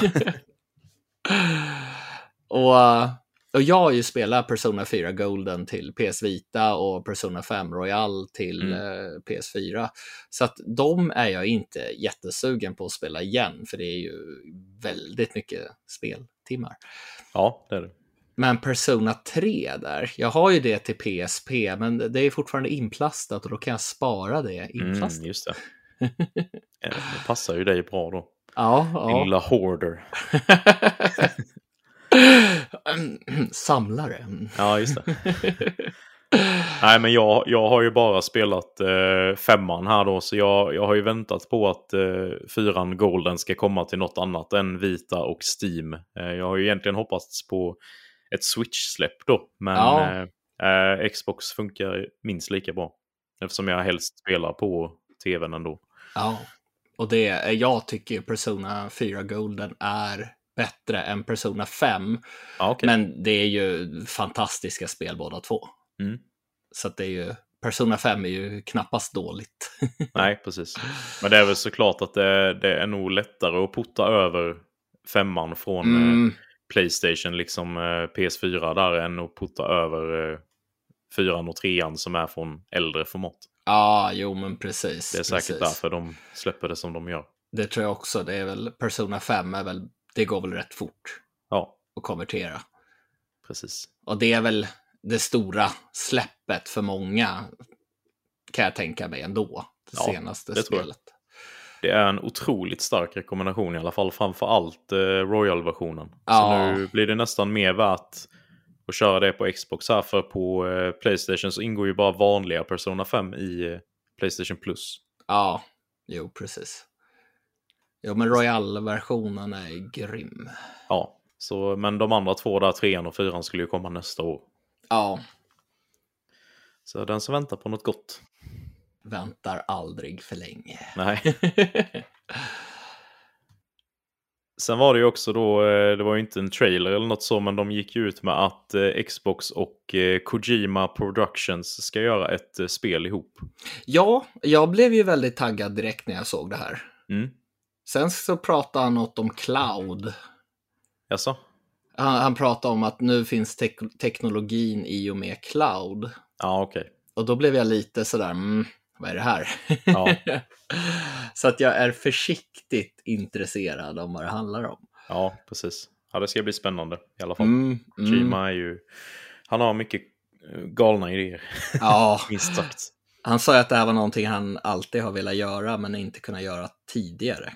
Nej, då känns det ju som att han har en väldigt stor vision då. Eller tydlig vision. Eller hur? Känns det som. De sparade ju på sitt största till sist då, som för oss dessvärre inte är sådär jättestort. Och det var ju då Starfield med en gameplay reveal då för första gången. Ja. Ja, och vi är ju tyvärr lite så här snark på det här spelet. Ja, herregud. Jag var ju inte jättetaggad på det här innan. Jag är inte lika intresserad av sci-fi som du, Dennis. Mm. Men jag var ju ändå sådär, ja men jag gillar ju Elder Scrolls och det. Men det här, alltså du kommer till en planet, allt ser likadant ut, i grått. Det springer några djur förbi. Och sen så ska finnas, var det över 1000 planeter eller något sånt där? Ja, något sånt. Det var sjuka siffror i alla fall. Ja, och det känns som att allting, och så kommer en ny planet, ja men det ser likadant ut på hela planeten, så du behöver inte gå runt och kolla egentligen, men det är lite känslan jag får. Alltså, det ser ju kanske inte ut, att grafiken inte såg top-notch ut. Mm. Det gör inte så mycket, men nej, att designen var så fruktansvärt tråkig. Mm. Jag fick nästan ångest av det här. Ja. Så illa var det. Ja. Ja, det enda jag egentligen tyckte var lockande då var ju liksom combaten. Det såg ändå nice ut, tyckte jag. Ja, okej. Okay.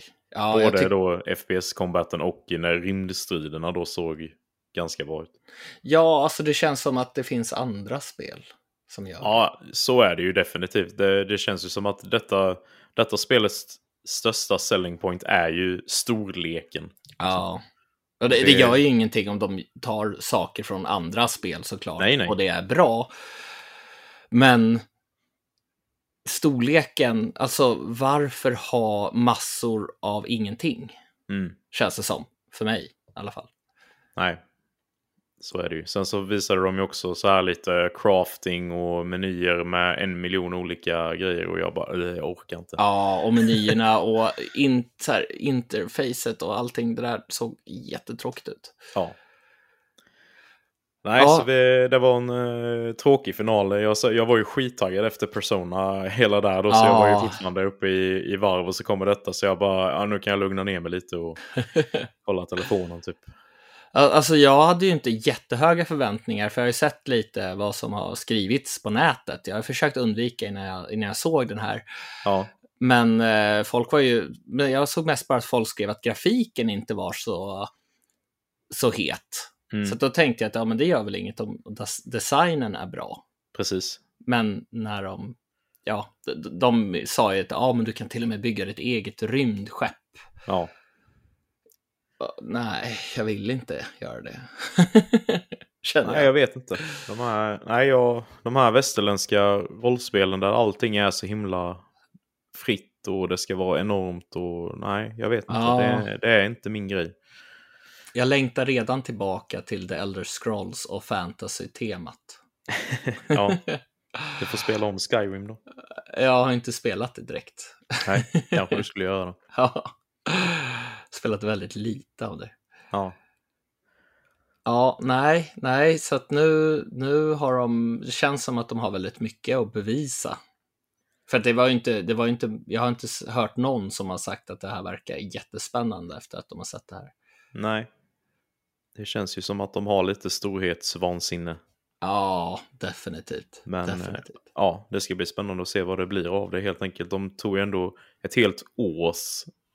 uppskjutning. Ja. Så ja, de kanske har mycket mer att peta in. Ja, alltså, det är ju ändå 1,5 år till release liksom. Man fick ju se mycket. De visade ju lite planeter på något ställe, så verkar det ju vara massa palmer i alla fall. Mm. Men då är ju frågan om ser det likadant ut över hela planeten, eller kommer det finnas någonting där man liksom, att det blir lite spännande. Ja. Så är det ju nice, så att det finns lite liv förutom fiender och djur och slåss emot och sådär. Mm. Ja, vi får se helt enkelt. Ja. Vi lär ju spela den då i med Game Pass. Ja, kanske. Ja, jag kommer absolut hoppa in.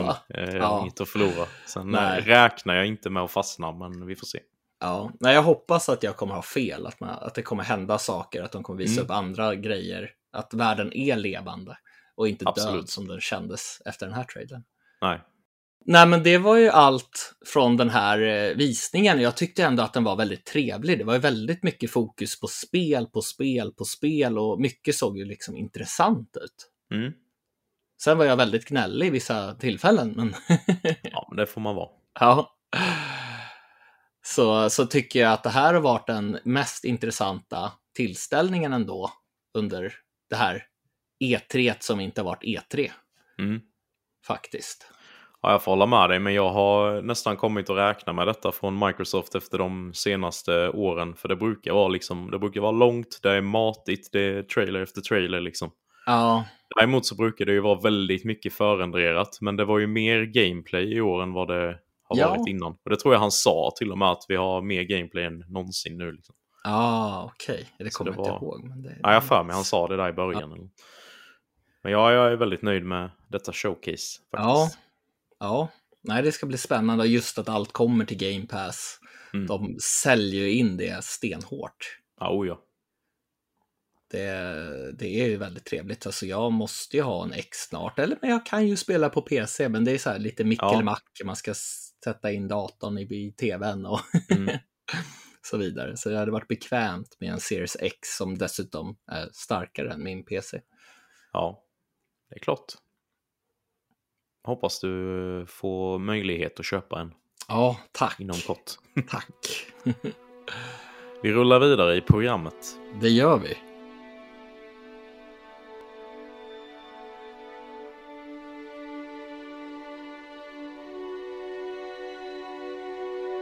Capcom hade ju också en showcase. Vad heter det? Capcom Showcase. Ja, precis. Det var ju betydligt kortare. Ja, det var, jag såg ju det efter, alltså jag såg ju först Microsofts visning och sen såg jag det här direkt efter. Okay. Så det kändes men lite trevligt sådär. Mm.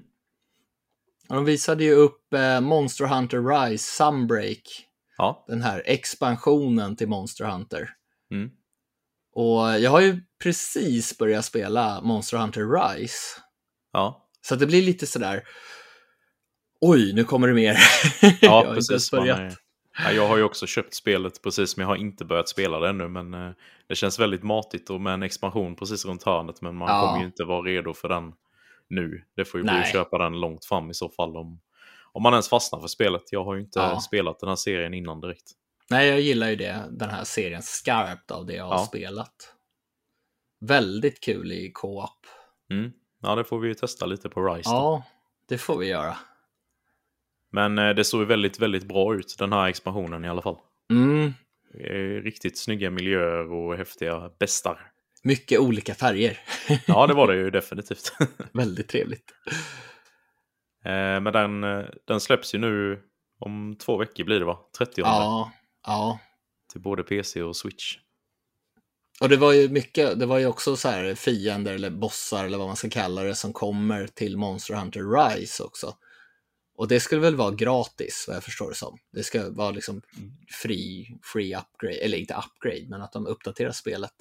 Ja, du menar det var nytt innehåll till huvudspelet? Ja, precis. Jaha, det missade jag nog. Det så uppfattade jag i alla fall, att det var vissa monster som kom. Och det var det ju samma med Monster Hunter World, kom det ju nya fiender. Just och då blev man ju alltid pepp så här, nu kommer någon ny. Mm. Härligt, kul. Jo, precis, men det stod free title update. Stod det där sen, Fast frågan är om det var, som jag tolkade så är det del av Sunbreak. Okej, jag tolkar det. Ja, jag vet inte. Vi får se helt enkelt. Ja. Men det skulle ju komma till demo nu också på expansionen då. Ja. Vet inte om det kräver att man har spelet.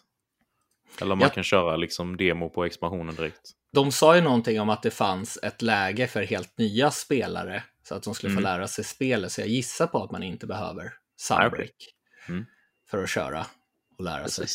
Ja. Men jag tycker i alla fall i Monster Hunter World så visar den absolut inte upp spelet från en bra sida. Alltså man fick inte en bra blick av vad det är för någonting om man aldrig har spelat den här serien förut. Nej, jag vet för mig att jag har testat demot av World, men jag blev bara förvirrad. Ja, så att jag vet inte om det är så bra att testa, för det känns som ett helt annat spel när man har allting, man vet hur det fungerar och så vidare.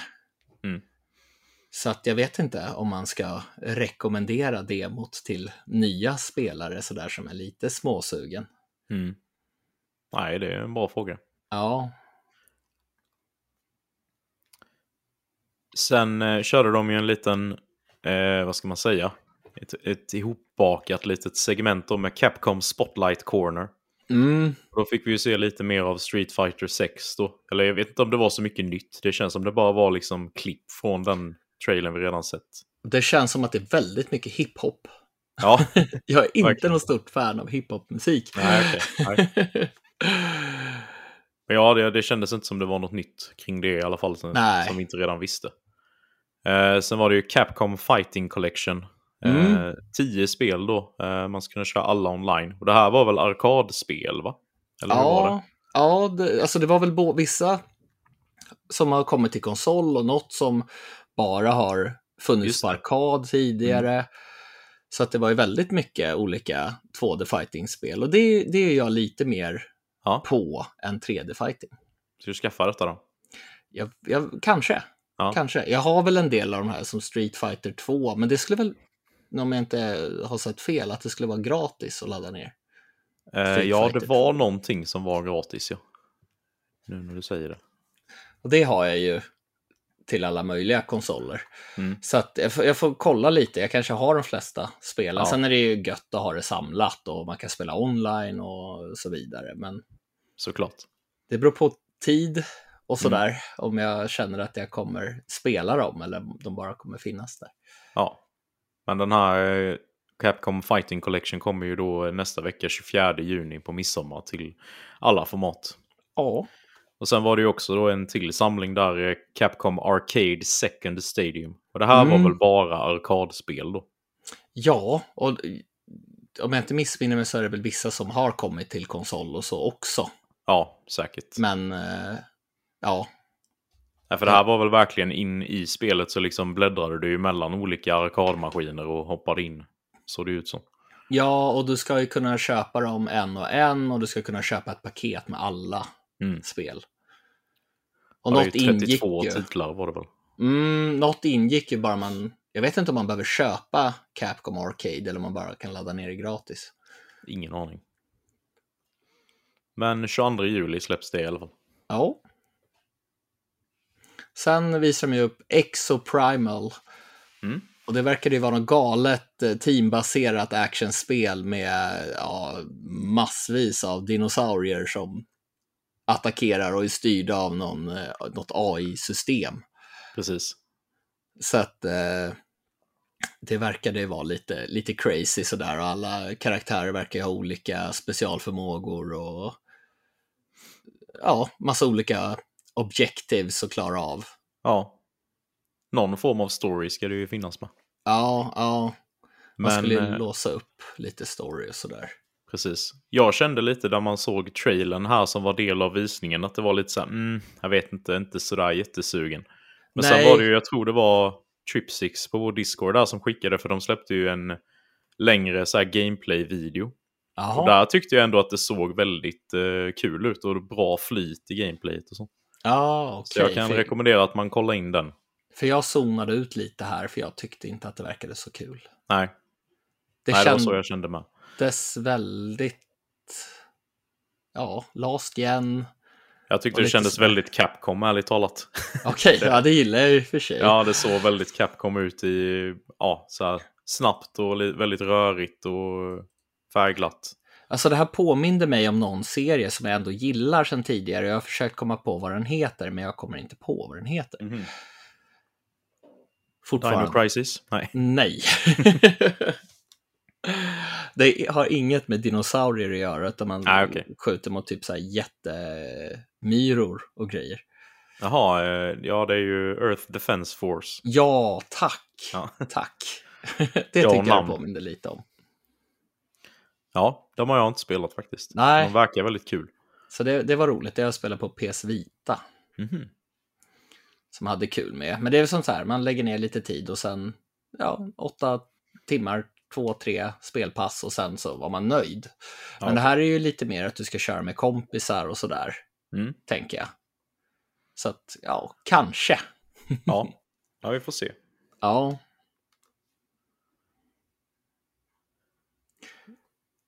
Sen kom det ju upp något om Dragons Dogma. Du ska bara... Vad sa du? Du ska bara veta hur liksom mina ögon bara spärrades upp när det här kom. Jaha. Ja, det var ju ju att det firar 10-årsjubileum då. Ja, det blev ju lite antiklimax. Först blev jag jätteglad och tänkte att okej, nu kommer det något nytt Dragons Dogma. Dragons Dogma 2 utannonseras äntligen. Det har ju varit så här, rykten hit och dit. Och sen, ja, du kan titta på en stream någon gång. Ja. Ja, det är väl den 16... Nu ska vi se. Den 16 juni när det här publiceras. Om det ja, nu har jag inte koll på tidszonerna, men som PDT, så det kan ju vara 17 för oss. Ja. Så det kan ju vara att de annonserar en uppföljare där då. Ja, eller? Jag hoppas ju verkligen det. Mm. Jag har ju spelat det till PlayStation 3 och sen remastern till PS4. Ja. Och jag vill inte ha en remaster till PS5 eller så. Nej, jag förstår det. Jag har inte spelat Dragons Dogma faktiskt. Nej, okej. Jag har alltid haft ögonen på det, för det ser kul ut. Ja. Nej, det är väldigt bra. Så här, får du tag på det till förra generationens konsoler, så skulle jag rekommendera det. Eller vänta nu om de kommer med en remaster igen. Men det är ett riktigt härligt rollspel. Sen visar de ju upp mer från Resident Evil Village. Ja. Och det som var spännande här var att de äntligen utannonserade det här första nedladdningsbara materialet som är storybaserat. Mm. Och det heter ju Shadows of Rose. Mm. Och det är ju Ethan's dotter. Ja, precis. Så att... Så det här är ju liksom, det följer ju fortsättningen sen efter storyn i originalspelet. Ja. Och Rose, det är ju någonting, jag ska inte avslöja för mycket, men det är någonting med henne som man får nysta i här helt enkelt. Precis. Och sen det som är, vad ska man säga, spännande med det här spelet är att de träffar ju en tjej här som ser exakt ut som henne själv. Mm. Och tid och rum har ju blivit liksom mixat här. Så att det är liksom hela världen till och med attackerar ju Rose. Mm. Så att allting går emot henne. Och man fick ju se någon snabb klick av actionsekvens. Mm. Men hon plockar upp en pistol, så ja. Ja, så att det är väl lite sådär... Man vet väl inte riktigt om det kommer ha mycket actionsekvenser eller om det kommer vara mer... att du ska fly från hemskheterna eller och sådär. Nej, precis. Tyckte i alla fall att det såg väldigt stämningsfullt ut. Ja. Ja, vi får se helt enkelt. Ja. Men till skillnad från huvudspelet då, så kommer ju den här DLC:n vara i tredje person. Och det utannonseras ju även ett läge då med där man kan spela i tredje person i originalspelet. Precis. Så det är ju kul för de som vill det. Jag kan ändå tänka mig att detta spelet gör sig väldigt bra i båda. Ja, alltså det är väl så här man vill ha den här klassiska Resident Evil-känslan som var i 3D. Eller 3D-person. Precis. Så, men jag vet inte. Jag fick bara känslan av att jag skulle känna mig lite... Det skulle vara lite svårt att spela i 3D-person. Okej. Ja. Lite klumpigt, men det kanske inte är. Nej, det beror ju på hur de har gjort det, tänker jag. Ja, det är sant. Vi får se. Har de bara zoomat ut kameran så blir det ju konstigt såklart, men de måste nog ha anpassat kontrollerna lite efter tredje person då. Vi får se helt enkelt. Det får vi göra. Sen var det väl mycket det här, The Mercenaries, är väl det här, vad säger man, Horde-läget. Ja, jo men som skulle få en expansion också. Det var jag inte så jätteförtjust i originalspelet. Nej, jag tror inte jag har testat ens. Nej, jag testade lite snabbt sådär. Det var väl kul i 2 gånger.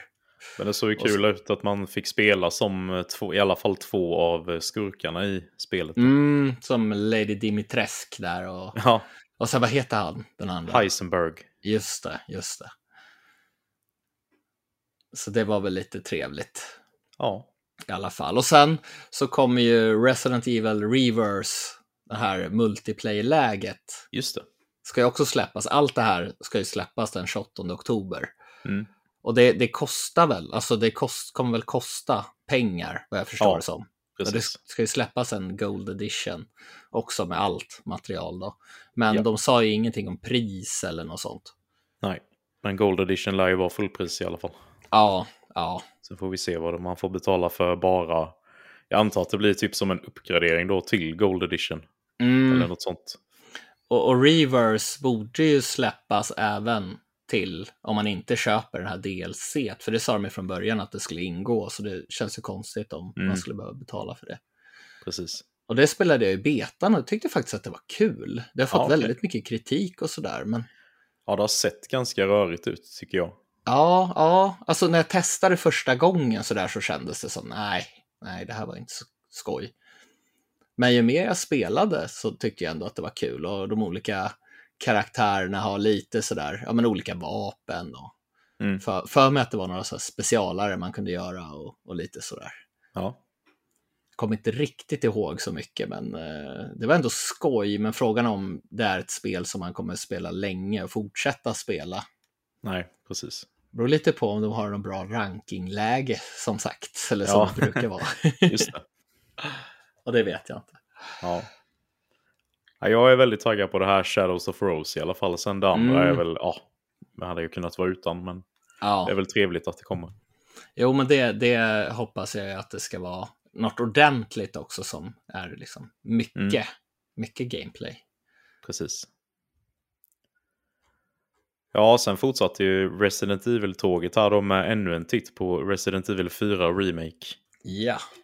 Det ser ju fortfarande väldigt bra ut, tycker jag. Ja, men det gör det ju. Det ser ju väldigt snyggt ut och mörkare. Alltså, 4 var ju, vad ska man säga, lite brun. Ja, det är väldigt brunt. Där får jag ju hålla med dig om att det är 50 nyanser av brunt. Men det var väl det som man kunde gestalta det då. Ja. Och nu är det ju liksom mörkare och tyngre. Precis. Men jag satt ju bara och väntade här. Okej, när får vi höra vad för material som kommer ingå i PlayStation VR 2-versionen? Ja, just det. För man har ju bara fått höra att det ska vara features. Ja, sa de något om det då? Nej, ingenting. Nej, okej. Så att jag satt ju bara och väntade på det, så jag... För det är det jag vill spela. Helst vill jag ju spela hela spelet i VR. Ja. Och vill gärna vänta tills jag kan köra i VR. Men man vet ju inte om det är hela spelet eller någon extra del eller sådär. Precis. Jag håller tummarna för dig att det blir hela spelet. Ja, tack. Jag ska i alla fall spela remaken som vanligt. Ja. Den 24 mars nästa år när det släpps. Ja, jag får se. Alltså har de inte sagt någonting när PSVR 2 kommer versionen eller att det kommer senare, typ i jul eller någonting, då kommer jag köra direkt också. Mm. Sen så fick vi ju en liten trevlig utannonsering och ett släpp, ska man väl säga. Ja, precis. Det var ju Resident Evil 7 och så den här remaken av 2an och 3an. Det har ju släppts till de nya konsolerna. Mm. Och det är ju gratis uppgradering också. Ja, precis. Så att om man har dem tidigare så är de ju... Jag vet inte hur pass mycket uppgraderat det är till PS5. Men det skulle väl vara...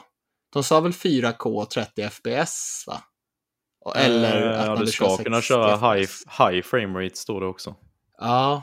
Ray tracing och 3D audio. För det känns ju som att man vill spela i 60 FPS om det går. Precis. Och så 3D-ljud i de här spelen, det måste ju vara häftigt. Mm. Ja, jag har ju inte spelat trean där, så det blir ju ypperligt tillfälle för mig här nu då. Däremot så har jag inte trean heller, men det är ju ganska billigt att hitta en skiva av det till PS4, känns det. Eller Xbox. Ja, jag har en skiva, men jag vet inte vad den är, så jag måste leta fram den. Ja, okej. Så att, och Resident Evil 2 har jag till Xbox One, men jag har ingen Xbox Series X. Nej, just det. Så det är lite synd. Ja. Men, nej, för 2an och 7an där känner jag att jag har spelat hyfsat nyligen, så jag kommer nog inte hoppa in där. Men 3an vill jag spela.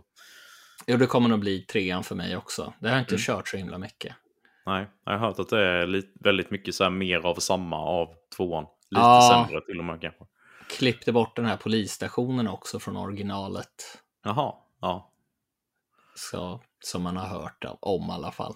Ja. Och det är ju lite synd, för den ska väl vara egentligen lättare att göra med uppgraderad grafik än miljöerna i trean, så jag vet inte riktigt varför de klippte bort det, men så att det ska väl vara ganska kort om jag inte har förstått saken fel.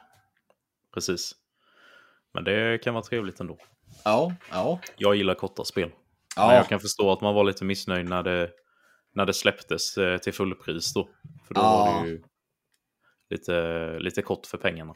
Och jag skulle nog också bli ganska sur om de skulle klippa bort saker från Code Veronica, om det kommer en remake på, som jag gillar starkt. Ja. Speciellt om det är någon del som man verkligen förknippar med spelet. Ja. Men detta är ute nu då, och det, har man kört den på PC så är det ju bara att ladda ner uppdatering där då. Precis. Så får man också uppgraderingen. Ja. Men det var ju hela detta showcaset då. Ja. Det var väl helt okej, tycker jag.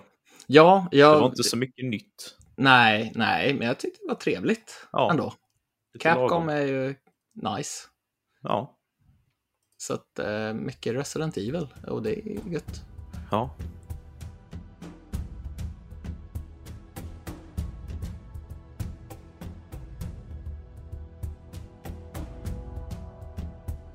Du har lirat lite fotboll, va?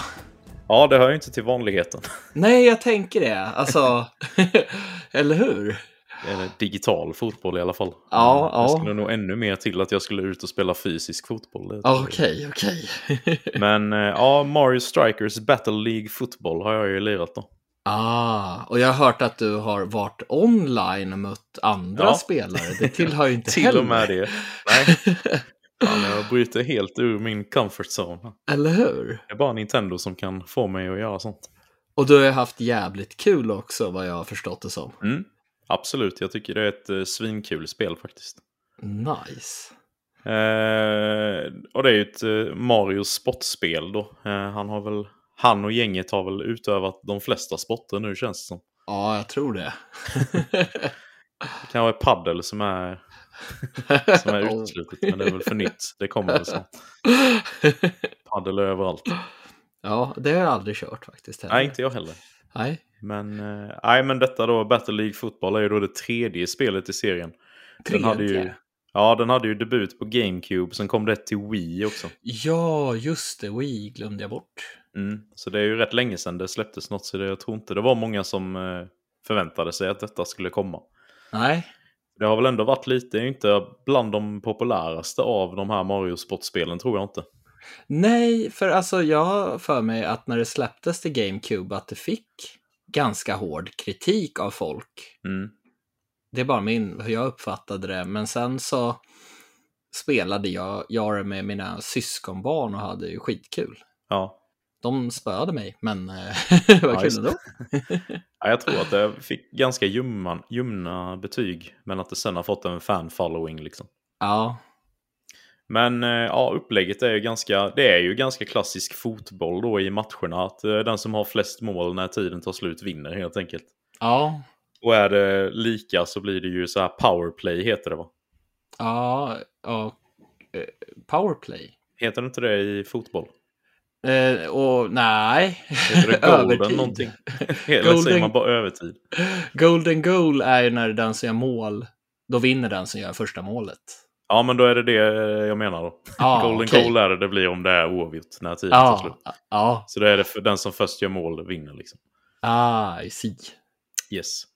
Men ja, man är ju 4 i varje lag då på varsin planhalva och 4 plus målvakt då. Men målvakten är ju helt AI-styrd. Den styr man inte alls själv.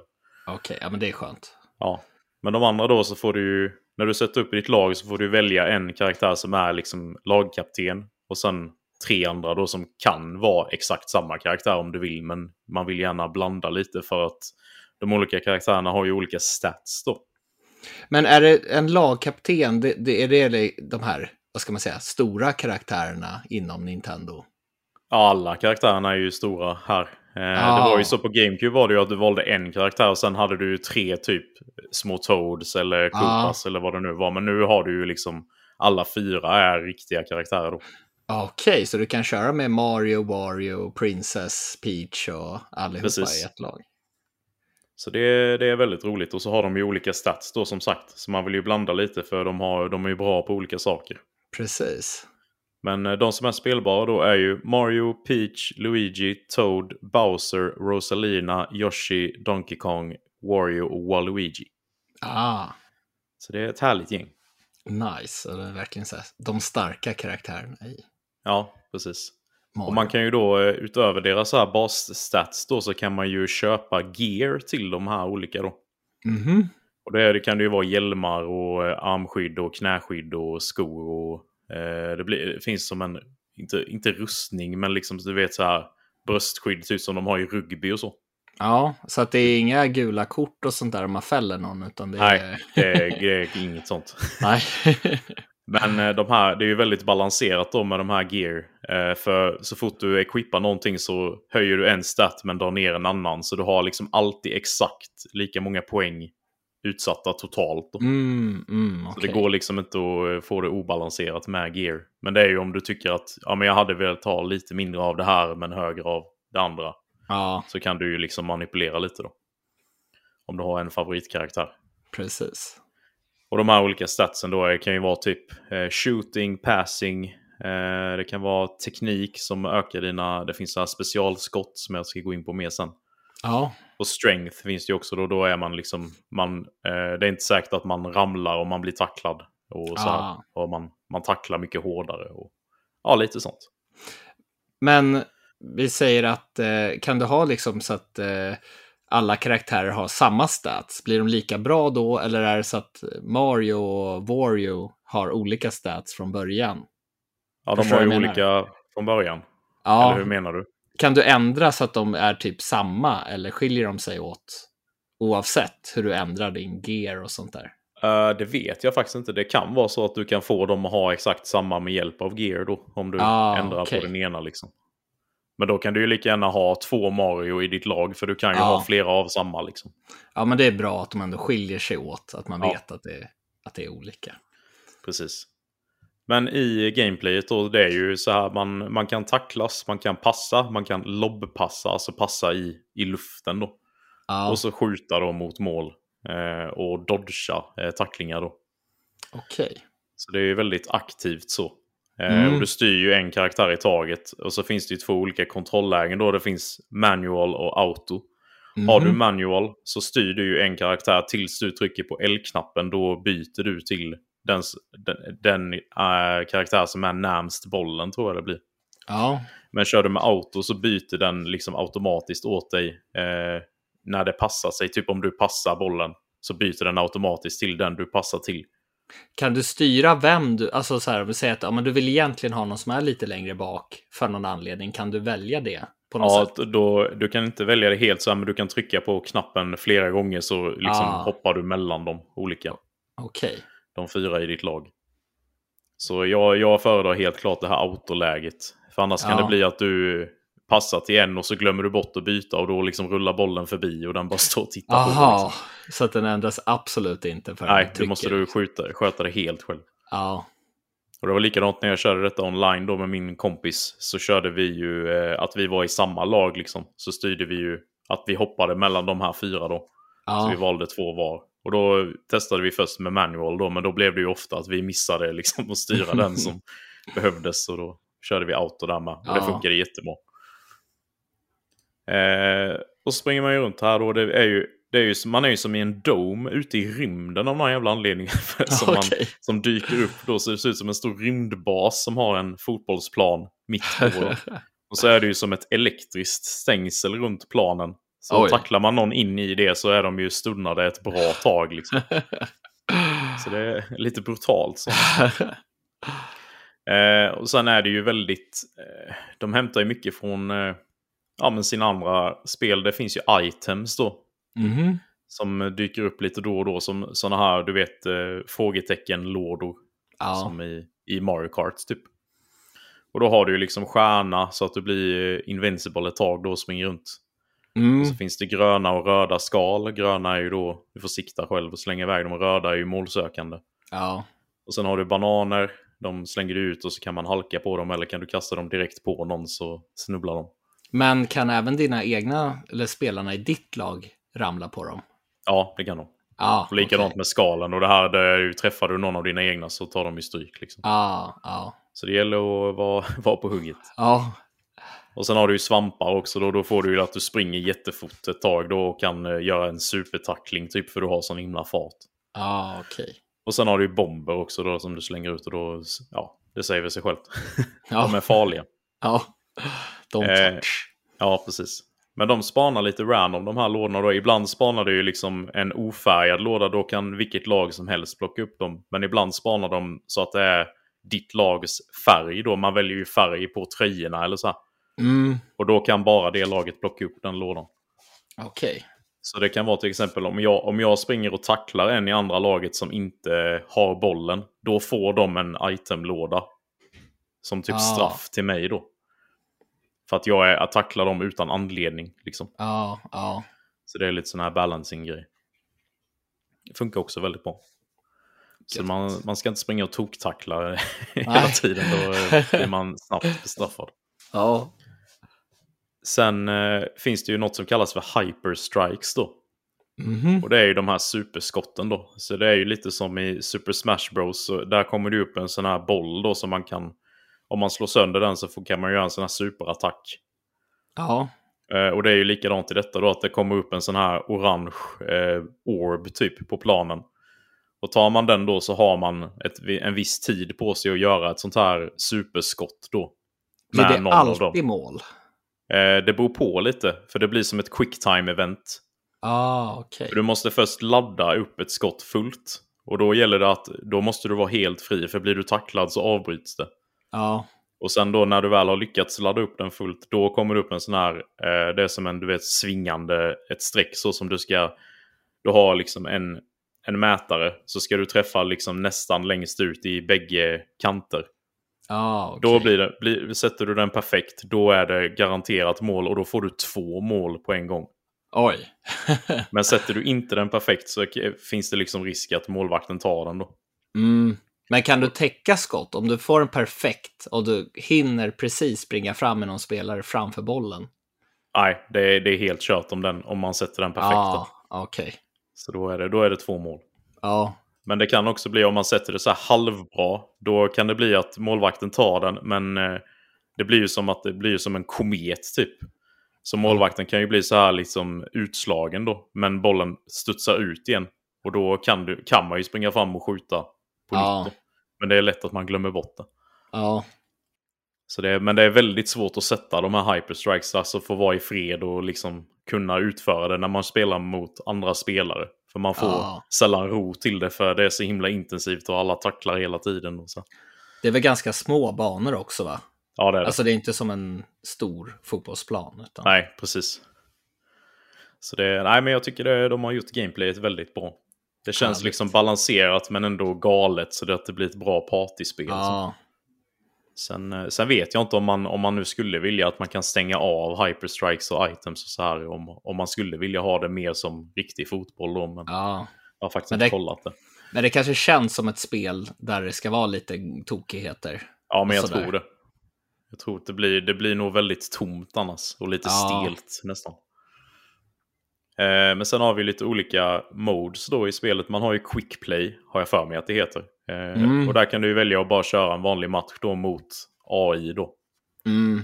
Det är ju vad det är. Och så kan du köra med, du kan ju hoppa in upp till 8 spelare då, kan ju köra på samma konsol. Och även online då. Och sen kan du då online då kan du välja antingen join friends, då går du ihop i samma lag som kompisar då. Eller så väljer du battle friends, då kör ni mot varandra då och styr varsitt lag.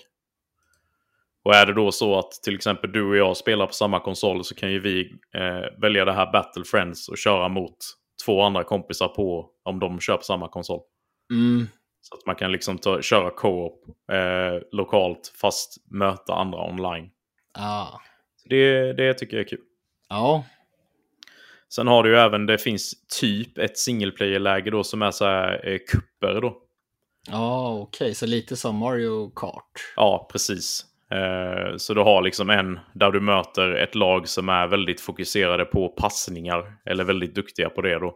Ja. Och så kan du ha en där de är har väldigt mycket strength eller speed eller något sånt här. Så det här, varje cup har liksom ett tema så. Okej. Okay. Men då är det ju 3 eller 4 matcher per cup tror jag. Mm. Och då, ja, det är väl helt okej. Du får ju väldigt mycket guld när du klarar de här cuperna i alla fall. Och guldet använder du ju för att köpa gear då, helt enkelt. Ja. Har du någon rankingläge online? Ja, du har ju det här Strikers Club då, som är liksom det stora selling pointen med det här. Och då är det ju liksom olika säsonger då. Den första har inte dragit igång än, det skulle komma här nu i dagarna. Ja. Och då bildar du ju en sån här klubb då med kompisar eller randoms online då. Och så styr ni ju en karaktär var i laget. Okej. Och där rankas det ju då för varje säsong. Men om du förlorar, går du ner i rank? Eller stiger du bara? Jag vet inte. Jag har inte kunnat testa detta eftersom att säsongen inte har dragit igång. Ah, okej. Men ja, det är en bra fråga. Vi får se helt enkelt. Ja. Vi har i alla fall gjort en sån här klubb nu, jag och han jag spelade med. Nice. Så vi ska se. Men ja, det är egentligen inte så mycket mer att säga om spelet. Det är ju ganska självtalande så vad det är för något egentligen. Men det låter ju som ett riktigt kul partyspel och sådär, som att alltså att det passar alla kan spela det här. Även om alltså jag tror att det är ganska så här enkelt att lära sig men svårt att bemästra, har jag upplevt. Okay. Det är ändå så här ganska komplexa system att du liksom kan rikta åt vilket håll du ska skruva bollen när du skjuter mot mål och liksom dodga tacklingar, och gör du perfekta passningar så kan du liksom skjuta hårdare eller perfekt och större chans att sätta mål och så. Okay. Det är mycket så här timingbaserat med de olika grejerna. Det låter ju väldigt så här skill-based på så sätt. Ja. Men samtidigt är det ju enkelt att lära sig då. Ja. Så jag tycker det är väldigt välgjort och kul. Så jag rekommenderar det definitivt. Ja, jag är sugen. Jag har varit sugen på det här. Jag gillar ju verkligen det till GameCube. Ja. Det enda då, om jag ska ha något att klaga på, är ju att online-biten funkar sisådär. Ja, vi slaggar ibland. Pingen var väl hög. Det är ju som så, och likadant var det ju i Super Smash Bros Ultimate då, att om du möter en motståndare som har dålig uppkoppling så kommer du uppleva lika mycket lagg som den personen. Och så är det ju även här. Så det är ju synd. Ja, det är väldigt synd. Jag fattar inte, de borde liksom lägga in någon form av filtrering så att man liksom inte kan komma ut och köra online om man inte har tillräckligt bra uppkoppling, för då förstör det ju för andra, tänker jag.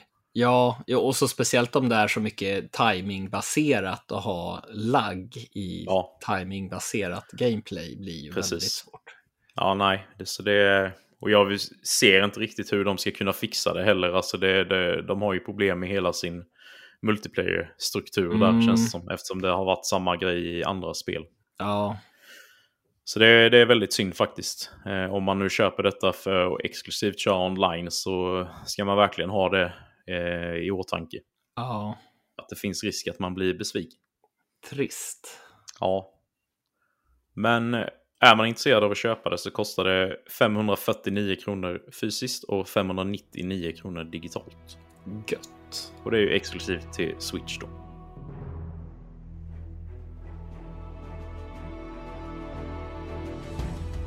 Ja, Dennis, nu har det ju varit en hel del speluppvisningar, eller vad man ska säga, game shows. Så att det kommer väl en hel del trevliga releaser nästa vecka, va? Ja, det utökade ju den här listan lite grann mot hur den hade sett ut annars. Eller hur? Vi har ju här nu på tisdag nästa vecka så kommer ju Fall Guys till PS5, Series X och S, Xbox One och Switch. Och det blir ju free to play nu, har jag för mig. Ja. Den här nya versionen då. Så det är ju trevligt. Trevligt. Jag har inte kört. Nej. Även fast jag har haft det till PS4 sen det kom. Ja, jag har kört det lite grann på PS4. Jag tycker det är väldigt roligt. Men jag hade väldigt gärna velat ha lokal multiplayer på detta. Det känns som att det är perfekt för det. Det hade ju varit skitkul. Alltså, känns det som i alla fall. Ja. Annars är det väldigt roligt spel så. Mm. Lite flummigt där. Ja. Svårt där också, tycker jag. Samma dag så kommer ju den här Shadowrun Trilogy. Det är väl några gamla spel som kommer i någon ny version nu. Ja, nu känner jag igen det här, men det jag kopplar inte. Jag är så varm. Ja. Jag kan inte tänka längre. Helt yr. Ja. Nej, men jag tror det är någon form av rollspel som har varit på PC, kan jag tänka mig.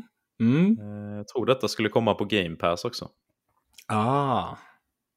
Kommer även till PlayStation och Switch då. Är det några uppdaterade versioner då? Ja, det tolkar jag det som.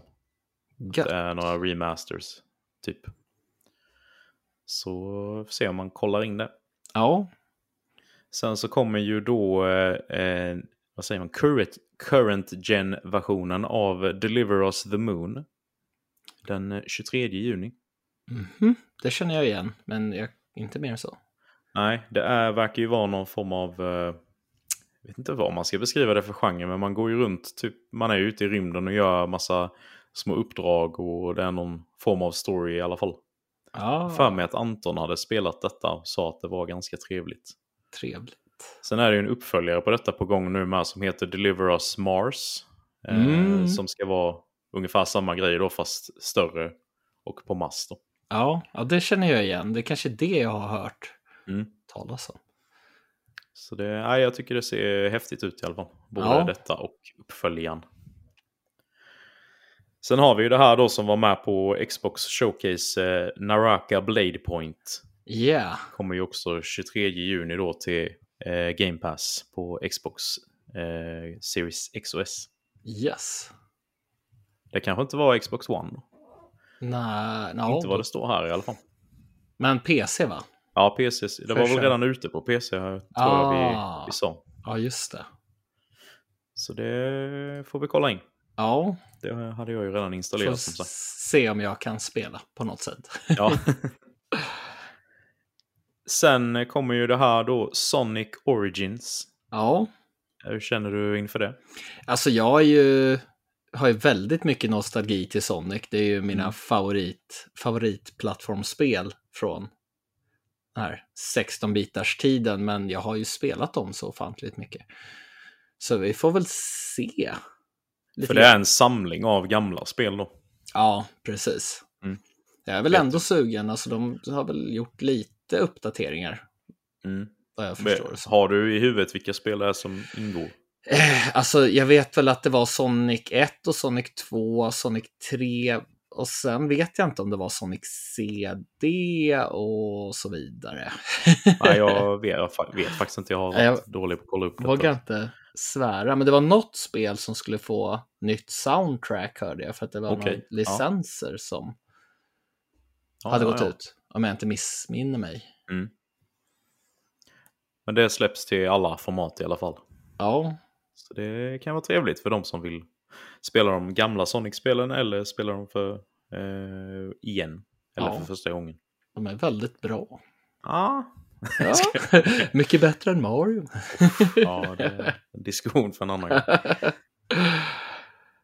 Sen då på midsommarafton så kommer även det här Capcom Fighting Collection som vi pratade om innan. Ja. Så det, vi har ju redan snackat om det. Så det kommer till PS4, Xbox One, Switch och PC. Sen den sista releasen här då är ju jag väldigt taggad på, eller har blivit nu i alla fall. Det är ju Fire Emblem Warriors Three Hopes. Har du blivit taggad på det? Ja. Va? Jag har blivit det nu. Det är ju då på tal om Fire Emblem då, så när ni lyssnar på detta så har ju vår vän Andreas då i Speldags har ju släppt ett Fire Emblem-avsnitt där bland annat jag är med. Ja. Och lite efter det så har jag liksom spelat mycket Fire Emblem och blivit jävligt taggad på detta nu då. Nice. Tänkt tillbaka på hur bra Three Houses var och att jag ska få mer story och umgås mer med de karaktärerna. Ja, det ska bli gött. Ja. Så jag hoppas på detta gameplayet med. Ja, men det är jag med. Jag gillar ju Warriors-spelen. Men de får gärna vara lite svåra. Ja, lite precis. Utmaning. Men vad det har sett ut i alla fall, de har ju släppt ett demo nu av detta. Jag har inte testat det själv för jag tycker det känns... Jag ska ju ändå köpa det så jag väntar liksom. Ja. Men vad jag har sett på gameplay-videos nu då, så ser det väldigt stabilt ut i bilduppdatering och så här. Gött. Så det lovar gott faktiskt. För det var väl det som var en av anledningarna till att du inte gillade originalet eller första Fire Emblem Warriors. Nej, jag har inte spelat Fire Emblem Warriors. Nej, du har inte det. Nej, The Hyrule Warriors har jag spelat. Ja, och det var du inte så förtjust i. Nej, där körde jag ju det på Wii U. Tyckte att det var helt okej. Den här storyn var ju bara trams som var där. Det var ju bara de hade kastat ihop något så att de skulle kunna träffas från de olika spelen och så. Ja. Men det var lite så här, jag körde den här storyn och sen så blev det liksom, det blev så mycket repetition och man bara körde de här fighterna om och om igen. Men däremot det här då, Hyrule Warriors Age of Calamity, har jag ju velat spela eftersom det är en prequel till Breath of the Wild. Men där körde jag ju demoversionen och där kände jag ju att bilduppdateringen var katastrofal. Så det blev aldrig ett köp. Nej. Däremot så har jag lånat det spelet nu av min vän Robin som lyssnar på vår podd. För han, okay. Han tog med det utan att jag bad om det, för jag har sagt det någon gång innan att men jag måste spela det någon gång. Så det kanske blir mycket Warriors för mig här nu i sommar. Trevligt. Fire Emblem är ju en grym serie i alla fall. Och även Zelda. Tycker jag. Den är trevlig. Nej, så det släpps en hel del nästa vecka, så det bör inte gå spellösa. Spännande. Det var allt vi hade att bjuda på i detta mastodontavsnitt. Det blev riktigt långt idag. Men det är så när det är mycket presentationer att gå igenom. Men det är härliga tider nu med mycket nyheter. Tack så mycket för att ni har lyssnat. Och glöm nu inte att fylla i det här formuläret som vi pratade om i början där. Det uppskattas väldigt mycket. Och vill ni komma i kontakt med oss så kan ni antingen mejla till spelatpodcast@gmail.com. Eller så hittar ni oss på Spelat Podcast på både Instagram och Facebook. Och tills nästa gång. Spela massor!